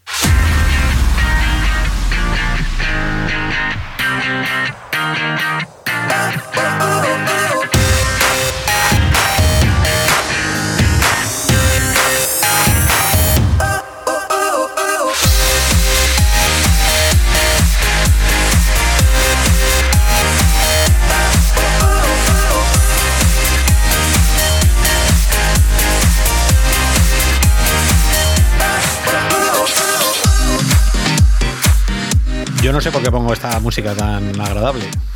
porque, porque vamos a hablar de un tema. De un tema que está muy chulo, ¿no? Porque, porque no es ni un visor, ni dos, ni tres, sino son cuatro de la misma marca. Eh, ha habido muchísimo hype y todos hablamos mogollón de él. Y luego cuando llegó fue un pequeño jarro de agua fría y ahora es algo que no entienden ni, ni ellos mismos. Entonces, bueno, nos lo, lo develamos ya, estamos hablando de, HTC Cosmos. Ese Frankenstein que llega al catálogo de otros visores. Empezaba este podcast hablando de lo importante que es encontrar el lugar cada uno en el mundo y mucho más si eres un producto, ¿no? Eh, es tan difícil de posicionar HTC Cosmos que también vamos a esperar vuestros comentarios, Robianos, decirnos por qué lo compraríais, en qué situación y si le veis futuro, sobre todo, a, cuatro visores en uno. ¿no? Porque luego también puedes cambiar los faceplates, las chapas estas, eh, más cámaras, menos cámaras, más realidad extendida, menos realidad extendida, eh, visores de Vive originales, los visores, o sea, los mandos tribales. Eh, bueno, hay un. Si ya teníamos lío, esto ya ha venido a, hacer el caos absoluto, ¿no? Esto es como los osos panda, que es un caos. Cada, vídeo que veo es más caos todavía. Pues esto es igual. Cada, cada, vídeo que veo de HTC o cada noticia que veo eh, es más caos. Ya no sé si es que no entiendo yo nada de esto o, es que es un mundo aparte, ¿no? Así a bote pronto, a bote pronto, cada uno de vosotros, ¿qué os parecen los cuatro visores? O sea, eh, yo solo, solo, solo antes de meternos a hablar, pues como no he dado la noticia antes, la doy rápidamente algún resumen, si os parece, para que quien no esté escuchando a lo mejor no, no, pues no lo conozca, ¿vale? Venga, dale. Sí. sí, a ver, pues eso, son cuatro visores, pero realmente son cuatro paquetes del mismo visor, solo cambia el frontal que lleva el visor, porque desde que anunciaron Vive Cosmos, anunciaron que iba a ser un visor modular y en este caso el frontal, la parte delantera del visor, se puede quitar. Y la, si, os, si os acordáis, de hecho, si, si nos lleváis siguiendo tiempo, recordaréis que Viacomos se anunció con cuatro cámaras y luego más tarde cambiaron el frontal con dos cámaras más, una apuntando arriba y otra abajo, y lo sacaron así, lo sacaron así el año pasado, a finales del año pasado. Y entonces este Vive Cosmos con seis cámaras es el que sigue a la venta por 799 euros y ahora van a llegar eh, Vive Cosmos Elite que cambia el frontal para llevar los sensores de, de SteamVR compatibles con el tracking de Valve y te dan también las estaciones base 1.0 y los controladores antiguos del Vive original, el HTC Vive con que salieron en 2016. Todo esto por 999 euros. Ya está abierta la precompra y estará disponible el 18 de marzo los, envíos. Y, y, luego también tenemos Vive Cosmos XR, que lo que cambia igualmente es el frontal, que lleva dos cámaras de, alta calidad para ofrecer realidad mixta. Esto va enfocado un poco a los desarrolladores que quieran empezar a trabajar con estas posibilidades. Y luego tenemos Vive Cosmos Play, que es el Vive Cosmos que anunciaba originalmente con las cuatro cámaras, o sea, no lleva el frontal este de las dos cámaras extras, y va pensado eso, a una mayor accesibilidad, y ellos piensan darle un precio en torno a los 499 dólares. Todavía no lo saben cuál será el precio, no está cerrado, y, ya luego por, bueno, creo que ya lo he dicho todo, ¿no? O sea, Vive Cosmos Play, Vive Cosmos XR para realidad mixta y Vive Cosmos Elite. Son tres nuevos que se suman a Vive Cosmos original. y, y, bueno, y solo un, un apunte que HTC ve este visor, pues eso, que no tienes que cambiar un visor para realidad mixta, un visor para no sé qué, es cambiar el frontal y que la gente se compre un visor y pueda evolucionar. Es la idea de, HTC detrás de esto. Pues como os iba a preguntar, ahora ya que todos sabéis de lo que estamos hablando, ¿cómo se os queda el cuerpo? Yo os enseño una foto de cuatro visores con cuatro cosas que puedes quitarle delante, con más cámaras, con menos cámaras, con, de colores distintos, con más mandos, menos mandos. Mm, vosotros, ¿cuál, más que qué cuerpo se os queda, ¿Dónde colocaríais estos visores ahora mismo? Eh, Hugo. Pero colocarles dónde, o sea que. No lo sé. El, problema, el problema que le veo siempre a HTC es el precio. Eh, yo no puedo hablar con propiedad de la Vice Cosmos porque no las he tenido en mis manos más allá de 10 minutos. Las probé de minutos y me parecieron curiosas. O sea, me pareció una, una experiencia eh, bastante mejor de lo, de lo que leía por ahí en artículos y demás, ¿no? Eh, pero no puedo hablar con propiedad porque no las he tenido, pero el, problema que le veo es los precios que tiene y sobre todo que habiendo en el mercado como hay eh, pues otros sistemas como en este caso Riff S, ¿no? Con, el precio que tiene y con el ecosistema que, te ofrece, pues es donde no los ubico. ¿no? De, todos estos, el que más me llama la atención, como lógico, es el XR de, todos ellos, ¿no? Por, la manera que, pueden ofrecernos ese pass-through de calidad y sobre todo con, los 100 grados creo que tiene de FOV, ¿no? aproximadamente. Eh, pues es al que le veo el mayor atractivo. Pero más allá de eso es que con, con, el precio que tiene, pues es que están condenados, ¿no? Y, si me dijeras que tienen ese precio y ofrecen un ecosistema como te, te puede ofrecer Oculus, ¿no? Con, con su ecosistema que tienen montado ya, pues a lo mejor haría que muchos usuarios se lo piensen. Bien, ¿y tú, Gaby? Pues a mí me llama bastante la atención el Cosmos Elite, la posibilidad de... Yo tengo HTC Vive, con lo cual tengo ya las estaciones base, tengo las maracas y la posibilidad de actualizar solamente el visor no la veo tan mal. Es decir, yo sí que los vería colocados en mi estantería, por ejemplo. Lo que ocurre es que quizá hayan llegado mm, tarde, mm, sin avisar y, creando un poco de confusión. Yo no sé si HTC pensaba haberlos anunciado en el, en el Congreso de Barcelona, suspendido. Sí, sí, era, era ahí, el anuncio era, era el mobile, sí. Entonces, eh, están en precompra, pero como pero nadie los ha probado. Tenemos unas fotos.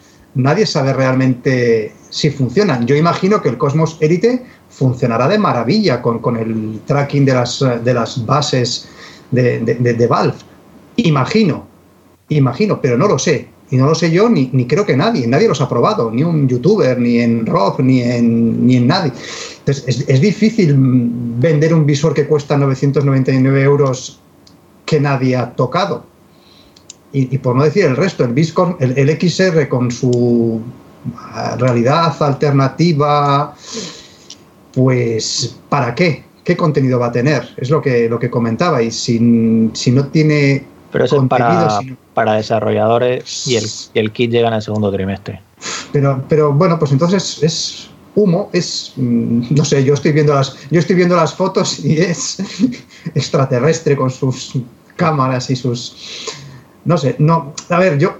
Me parece que son cuatro buenos productos, pero que llegan un poco tarde, que se han presentado de manera confusa que sigue teniendo el problema de HTC del precio, son, productos caros, son productos caros, caros, realidad, calidad, precio. vamos, a, vamos a jugar a, precio, al precio justo. ¿Y en qué rango de precios de estos cuatro visores podríamos empezar y terminar? Pues un visor que ahora mismo quiera competir con Oculus Rift S tiene que costar lo mismo o menos. O sea, que estamos hablando de un Cosmos, Cosmos Elite. No, perdona, Cosmos Elite no. el Cosmos, estándar. El, Cosmos estándar. El Cosmos Ese debería estar a, dices tú, 400. Ahora está a 800 euros. Eso es una barbaridad. La mitad. Eso es una, es una barbaridad. Tiene que estar a la mitad. Pero quizá perdiendo dinero HTC. Pero entonces el Play, el Play que supuestamente es el que tiene menos tracking, ¿no? Que eso me parece, me parece una barra basada. O sea, sacar un visor que diga, no esté más barato porque tiene un tracking que es una mierda. Ya, tío, pero entonces, ¿para qué me lo...? O sea, casi pues prefiero, no sé... Yo, ese diría que tiene que estar al precio de las Go, pero es que a ese no le ve mucho sentido. A ese no lo veo mucho sentido. Yo de los, de los cuatro que han presentado le puedo, le, puedo ver sentido a tres. Al, Cosmos normal, si no costara lo que costara. Al Cosmos, al Cosmos XR, por sus posibilidades. En teoría tienen más resolución, ¿no? Tienen más resolución que, Go y que Riff S, ¿vale? Está en 1440, o sea, 1440 por 1700. Eh, bueno, la Riff S está en 1280 1440. O sea, que, hay, un, hay un puñado de, de píxeles más, pero no. Pero yo, yo no hablo de la calidad, que sean mejores o peores. Yo hablo de si quieren venderlos. Ahora mismo HTC tiene una imagen no demasiado buena. O sea, en cuanto a precios. Entonces, tienen que romper esa barrera que han creado de que yo HTC no lo toco ni con un palo. y, lo estoy, comentando yo, que tengo unas HTC Vive, las, las, primeras, que me, parecen un, que me parecen un producto buenísimo. O sea, yo los tengo desde hace tres años y se han llevado, bueno, iba a decir, o sea, golpes, caídas, porque he jugado como una bestia. Y están, que yo ahora mismo si las vendería, las podría vender como de primera mano o, sin apenas uso, porque están como el primer día, nuevas. Es un producto fuerte, robusto. Es una maravilla. Si te digo que hay un programa Rebuy, eh, ¿darías a cambio tus, tus Vive, que tienes tanto amor por ellas, tantos años usándolas? Y te digo, mira, por, mm, yo qué sé, 300 euros. Me das tus Vive y yo te doy unas Cosmos. Sí. O Sí, sí. Sí, sí. Pues perfectamente. Unas Cosmos Otro- Elite, sí. Sí. Bueno, no, Sí, no, las Elite no, no. Bueno. no me negocies. Como normales, sí.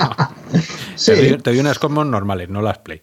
Pero bueno, que sería una manera de, yo qué sé, de que por lo menos hubiera un, yo qué sé, que la gente como tú, que tiene todavía una generación anterior, eh, diera el salto, se empezaran a ver, empezar a ver más, más movimiento, yo qué sé, en Reddit, en fotos, en...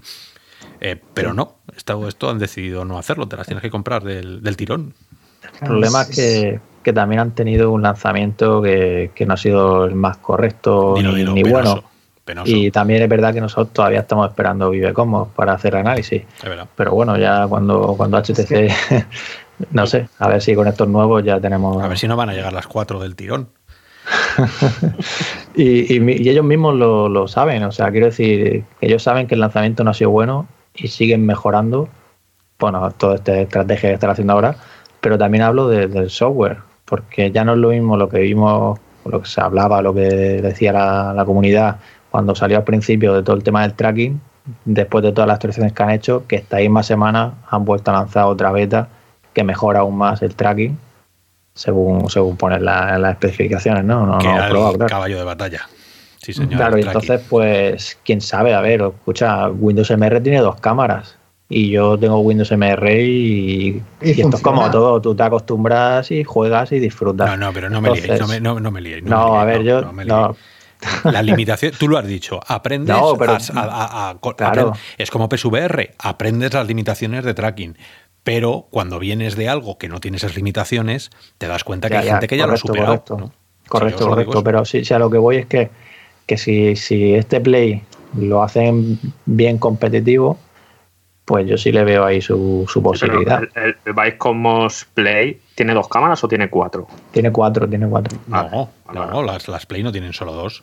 Tiene No, dos en el no. frontal, pero otras dos en los laterales. dos en ¿no? el lateral. La única O sea, que- Lo único que cambia es el, el frontal, ¿no? Con el resto. de la- HTC, HTC lo dice, que tiene menos cobertura vertical. Claro, porque no tiene la de arriba y la de Claro, abajo. Claro, claro. Claro. O sea que. Pero. No, pero eso que, que al final. eh, Bueno, A el ver, faceplate eh, ese vale sí. 200 dólares, ¿eh? o sea que te puedes comprar, te puedes comprar las Cosmos eh, normales, ¿no? sí, luego actualizar, claro. y luego o sea, le vas comprando el plastiquillo de eso y le vas metiendo, le vas metiendo más cámaras hasta que reviente. El luego- problema, luego el, el problema HTC es el marketing. Estamos hablando de cuatro productos que es uno con modular y no, y no nos aclaramos ni entre nosotros. ¿Por qué? Porque es que no nos lo han sabido vender bien. Tú, tú imagínate un usuario normal que no está todos los días escribiendo o leyendo sobre la virtual. Le hablas de las Cosmos con cuatro posibilidades mm, modular y dice, perdona, y le ofreces a continuación pues unas Quest, unas Rift, una- un, un- un producto compacto. Y te dice, anda, anda, quita, quita, déjate de HDC que no sé de qué me estás hablando. No, porque luego te digo el precio y dices, ah, déjalo, que me voy, un momento, ahora, luego vengo. Y, y- y lo- y luego están esos mandos horrorosos con esos dibujos tribales que no pegan nada con el visor. Por favor, ¿quién es el genio que ha diseñado esos Pero los habéis llegado a tener en la mano. luminosos? Bueno, tú sí, porque eh, lo, lo estuviste probando, Hugo. Eh, yo los he probado también y, y tienen un punto de juguete, ¿no? ¿No te dieron impresión? Mm, a mí me Muy- parecieron. Muy toscos, muy. O sea, son mucho más grandes, o sea, grandes en que la foto. claro. Sí, sí. Los comparas con. Yo, por ejemplo, cuando los probé, ese mismo día había pegado- me había pegado una buena sesión con, con los touch de, la, de, de Quest. Y, y claro, los comparas, ¿no? Los, los touch de Quest son bastante más pequeños, ¿no? En comparación con, con estos y muchísimo más ligeros, ¿no? Estos son pesados. Pero sí es verdad que me, me- a mí sí me gustó la, la ergonomía, el- o sea, a la hora de tener algo yo qué sé, no tan ligero, a lo mejor un poquito más pesado. mm, No sé, seguramente la gente dirá, este está loco, pero a mí me parecieron, me parecieron cómodos y me, me gustó la, la sensación con ellos.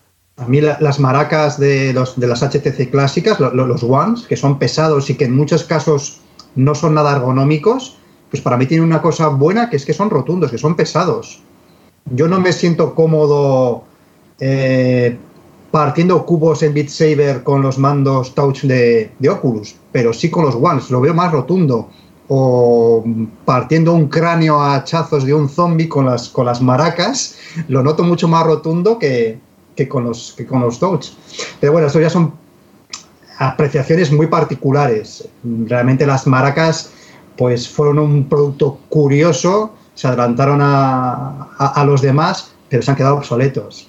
No tener un stick, por muy bien que funcione el trackpad, es algo que ni funcionó en, en Steam con, con, con, su Steam Controller que sacaron en su día, ni termina de funcionar bien. No sé, los gamers estamos dados hechos al gatillo y queremos un gatillo, queremos un stick. Lo que quería decir también es que uno de los puntos fuertes de este visor puede ser, y digo puede ser porque no lo he probado, puede ser que sea la ergonomía. Yo siempre, mucha gente le recomiendo PlayStation VR por el tema de la ergonomía. O sea, tú pruebas Quest y a los dos minutos te pones PlayStation VR y dices, joder, vaya diferencia, o cualquier otro visor.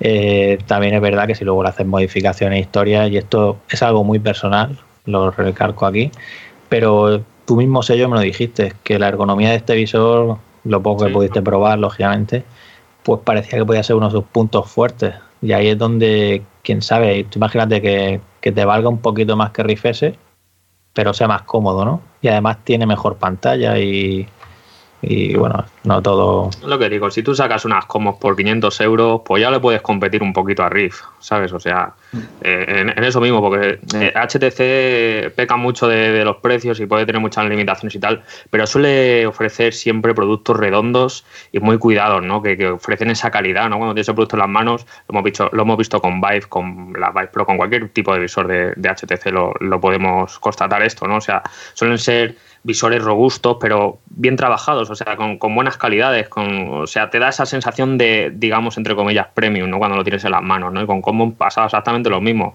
Aparte el sistema de, de, atalaje, eh, la manera que se distribuye el peso ¿no? en, la, cabeza, pues eh, es bastante cómodo, ¿no? Si, sobre todo si lo comparas con, otro, con otros visores no estándar en el mercado.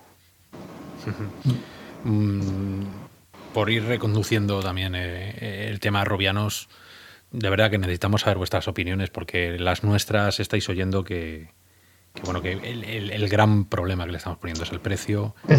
el segundo gran problema es que no tengan una línea definida ¿no? en cuanto a...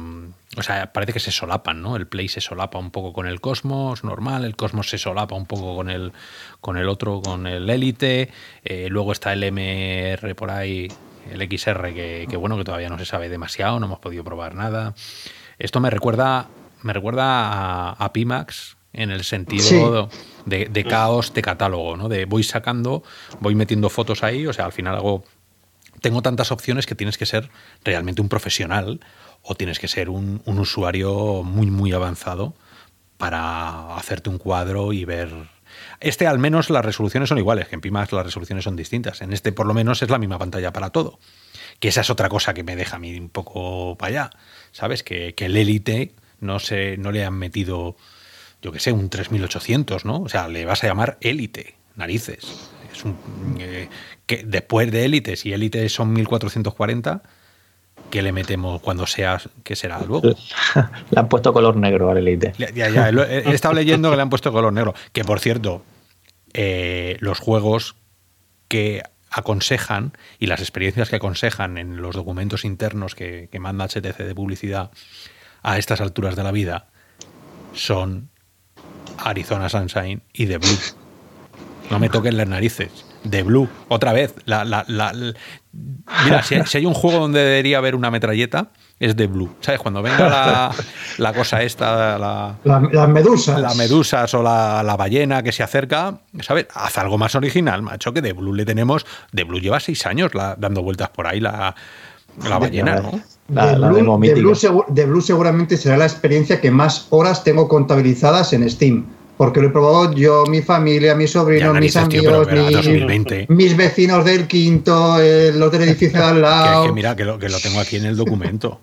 ¿Sabes? Lo tengo aquí en el documento que te dicen que para jugar, eh, ponle a todo el mundo de. Bueno, hablan de Sairento, que ah. me deja así también ah. un poco para allá. Em, de Blue. Experiencia, o sea, experimenta la majestuosidad del océano. Pues toma claro, macho, llevamos seis años buceando. Eh, no sé, ponles Pistol Whip si quieres, por lo menos. Pero... es que HTC creo que tiene buenos, muy buenos profesionales que sacan productos que funcionan muy bien, pero yo no sé qué departamento de, de, marketing, de relaciones públicas, de relaciones con la prensa, de mm, publicidad tienen. es que me parece un desastre. En, los foros en su día se lo comenté, se lo comenté. No, no, sabéis vender lo que tenéis, no, lo vendéis muy mal. Y es que ahora, oyendo a, a, Oscar hablar de, realmente están vendiendo estos visores con Arizona Sunshine y de Blue. O sea, es que no me lo puedo creer.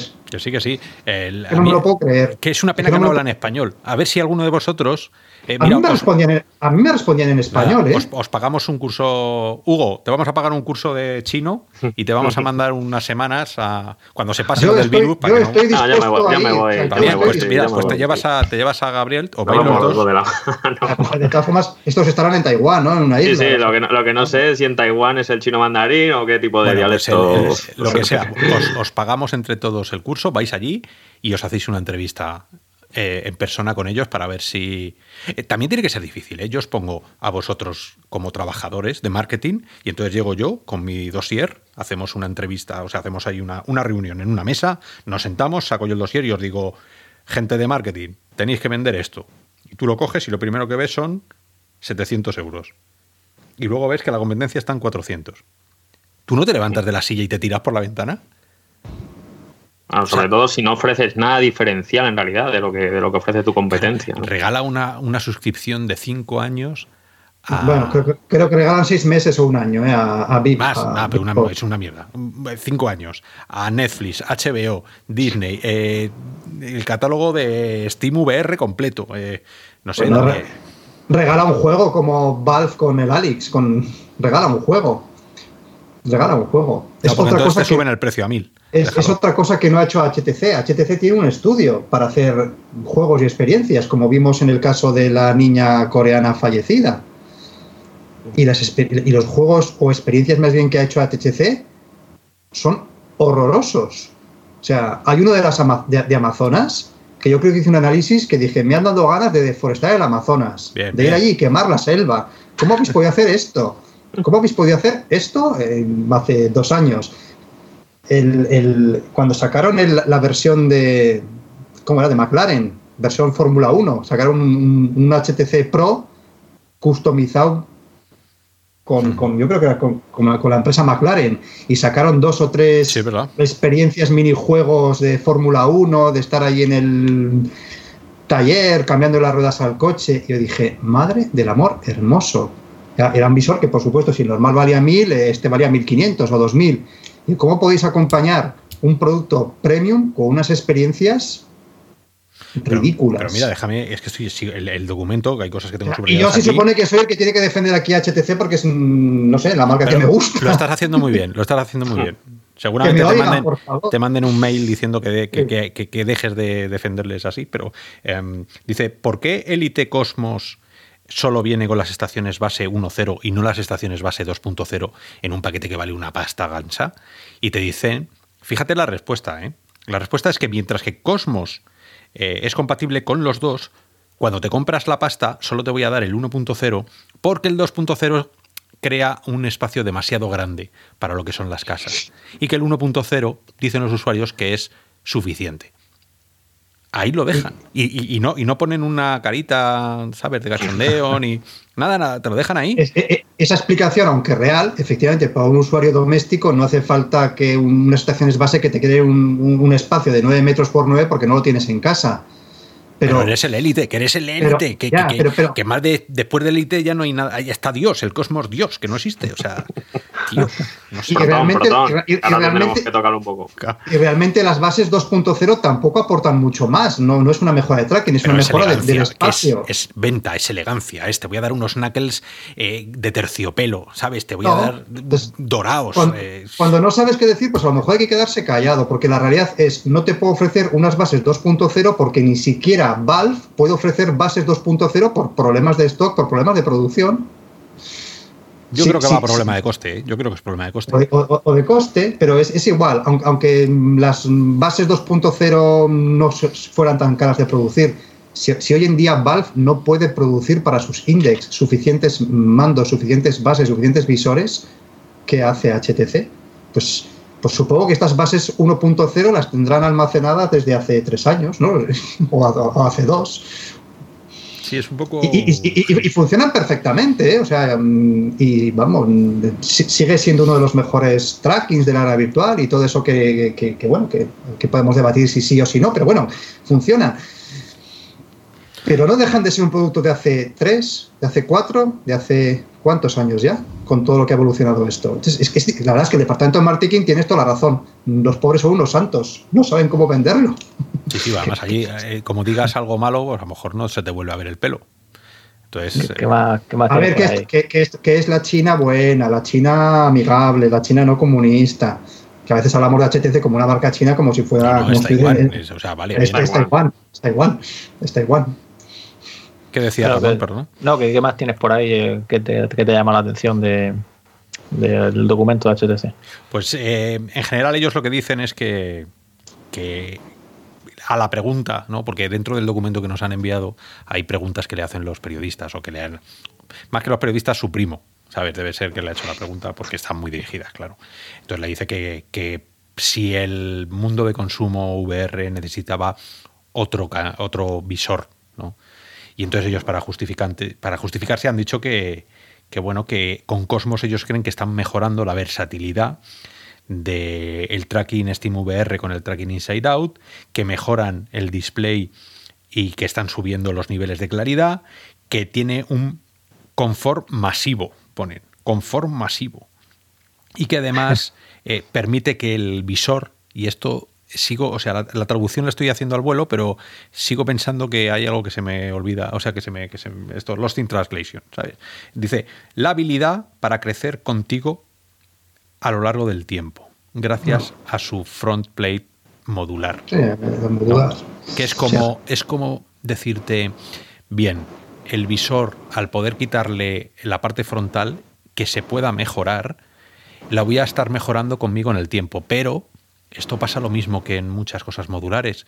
Si tú no puedes cambiar la modularidad, o sea, si no, puede, si no hay un módulo interior que pueda cambiar la pantalla, se te queda obsoleto en cero coma. O sea, mañana te saca Pimax eh, otro modelo, te saca HTP, yo qué sé, HP Rever, te saca otro modelo, Oculus da el salto y ya te están superando. Se te van a los 2160 y por muchos plates que le cambies delante, por muchas cosas que le pongas ahí delante, el visor al final, la, calidad es de, experiencia, es la calidad de visionado, que esto es la VR, que tienes la pantalla pegado, cuanto mejor veas, más presencia vas a tener. Entonces, eso es lo que no termino de entender, que, te lo ponen en el documento como para que los periodistas que no son... Eh, eh, que son generalistas, ¿no? pues, eh, cualquier tipo, pues el marca cuando hable de esto, o el economista, o quien sea, claro, lo coge esto, lo copia, lo traduce, lo pega y zumba. Pero cuando te paras a pensar en cada uno de los puntos que dicen, no hay por dónde cogerlo. ¿no? ¿O pensáis vosotros que es, que es buena idea cambiar los módulos de delante dejando las pantallas siempre fijas a lo largo de los años? Siempre y cuando ofrezcan eh, algo, algo diferencial, ¿no? Pero es verdad lo que dices tú, Oscar, eh, que si no te, si no puedes cambiar la chicha de verdad, que es lo que, lo que queremos nosotros, que es eh, pues la pantalla, ¿no? Con lo que ves eh, todo, ¿no? incluso, yo que sé, meterle un eye tracking o algo así. Si, si, no puedes meterle algo de eso adicional que de verdad sí sea diferencial en el futuro, pues tampoco tiene mucho sentido, ¿no? Más allá de que me parece curioso, ¿no? Que se puedan cambiar los frontales y que a lo mejor otros visores en el futuro pueden apostar por esta, por esta maniobra, no, sé. Valve Index también tiene un visor, una parte del visor que se le puede extraer y añadirle módulos de ventiladores, salió hace unos meses, ¿no? para mejorar la refrigeración. Pero yo no le veo, o sea, yo le veo mucho sentido si realmente te ofrecen en un futuro próximo cercano contenido para, ese módulo. Pero a día de hoy, por ejemplo, las cámaras de HTC Vive Pro, las cámaras, ¿para qué sirven? Para nada. HTC Vive Pro tiene dos cámaras, que sí va a ser para realidad aumentada, que sí va a ser para no sé qué, para no sé cuántos. ¿Habéis probado? ¿Tú lo has llegado a probar? Porque yo las tengo aquí en la mano, las, las Pro, y las veces que intentaba hacerlo de la... se ve fatal porque las cámaras no están hechas para eso. Son como las cámaras incluso peores que las de Riff S que no tienen uso de XR. Pues estas son pues peores. Pues, quítalas y baja el precio. No, no pongas cosas de las que luego te vas a arrepentir. para las que no tienes desarrollado un producto en un futuro próximo, cercano. No me vendas a mí unas cosmos modulares en el que vas a poder añadir, voy a poder añadir qué. ¿Qué voy a poder añadir ahí? ¿En qué voy a poder mejorar? Bueno, mm, si queréis por ir terminando, eh, yo sé que la, bueno, le hemos dado mucha caña y perdonar, eh, Robianos, si luego decís que es que nos metemos mucho con ciertas cosas. Eh, no tiene mucho sentido siendo, estando muy dentro de la realidad virtual, como sabéis, como estáis vosotros, como estamos nosotros, eh, sacar este tipo de productos. A lo mejor nos estamos perdiendo algo. Si queréis alguno de vosotros que nos estamos perdiendo algo importante, por favor, ponedlo en los comentarios. Da igual de YouTube o de la, o de la web porque de verdad que no sé. Yo voy a decir una cosa positiva. El anuncio de, esta, de estos nuevos Cosmos ha hecho que una marca que para algunos parece que estaba muerta, de repente ha resucitado. No sé si para una dirección buena o correcta, pero ya decían como, bueno, ha sacado Cosmos, Cosmos ha sido un fracaso, Cosmos no se ha vendido nada, HTC va a desaparecer en cuatro días su división de red virtual como desapareció su división de móviles. Pues resulta que siguen trabajando. Este muerto estaba un poco vivo, ¿eh? Bueno, un poco sí, pero vale. Eh, bueno, pero a lo mejor, eh, oye, eh, a lo mejor nosotros no terminamos de ver mucho hueco en nuestro mercado para estas gafas, pero ahí está Asia, ahí está la China fuera de Taiwán. Y la parte profesional de arcades y demás, que ellos, como sabéis, están ahí metidos y muy fuertes. Entonces, poder utilizar el Elite compatible con, las estaciones ya, ¿no? Pues, pues, pues eso. Por precio, es, por precio es difícil vendernos esto a, pues a un españolito medio con nuestros eh, sueldos, mm. pero quizá tienen salida, ¿eh? Quizá tienen más, pues más salida de lo que pensamos. Eh, Gaby, has terminado diciendo algo muy muy optimista. Eh, Hugo, termina tú también con algo optimista. Y, si no, te sale, te lo inventas. Además, no, no, sí, sí me sale porque yo lo que digo, yo cuando tuve las comos en mi mano me, dieron una buena sensación y me, gustó el producto en líneas generales.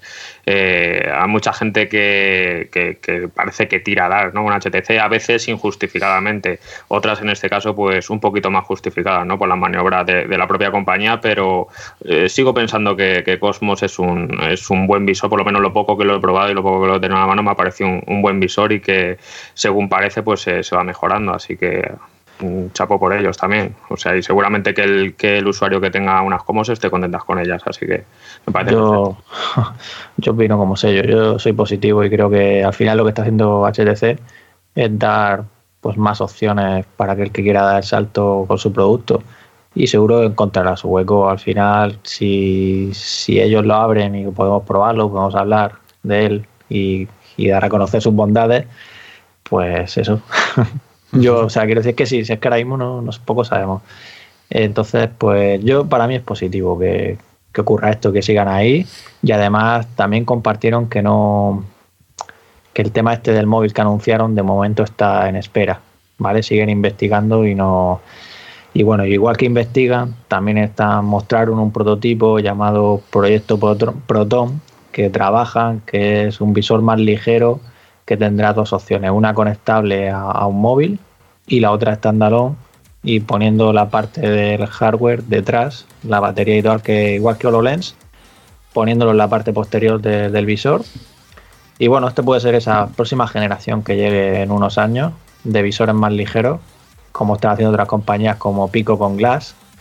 Y que, bueno, ya veremos en qué queda la cosa, pero eso, HTC sigue trabajando ahí, HTC ha presentado su apuesta y como siempre nosotros desde Radio Virtual esperamos que, salga bien a todos, porque cuanto más gente haya ahí más gente esté impulsando, mejor para todos los que estamos aquí dentro. Ese es el mensaje mm, resumen de la de Realo Virtual. Ese sí que es el mensaje oficial de Realo Virtual. No os canséis de sacar visores, eh, sacar todo lo que os pida el cuerpo, HTC, eh, Pimax, em, Oculus, hacer lo que os dé la gana, pero atraer a gente, de la manera que sea, ¿vale? En cualquier parte del mundo. Yo creo que, con eso, como siempre hemos dicho, ganamos todo. Así que desde aquí despedimos ahora ya el, el podcast semanal de Real Virtual, la hora virtual, que siempre se va más allá de una hora. Y os emplazamos a la semana que viene, que ya se va acercando el día de Alex. Se va acercando el día de. El día, día D. El día D. Bueno, el día D debería ser el de el de Medal of Honor, con tanto alemán y tanta cosa. Pero el, el, día el día de la palanca. Está, va a estar el día de la marmota, el día de la, de la palanca. Bueno, pues se nos acerca, ¿vale? Así que por mi parte, muchísimas gracias por escucharnos, por estar ahí, robianos, usuarios de pro de la realidad virtual. Vosotros sí que hacéis que esto tire para adelante. Y nos vemos dentro de una semana. Un abrazo a todos. Pues sí, igualmente muchas gracias y hasta la semana que viene. Un saludo y hasta la semana que viene. Hasta luego.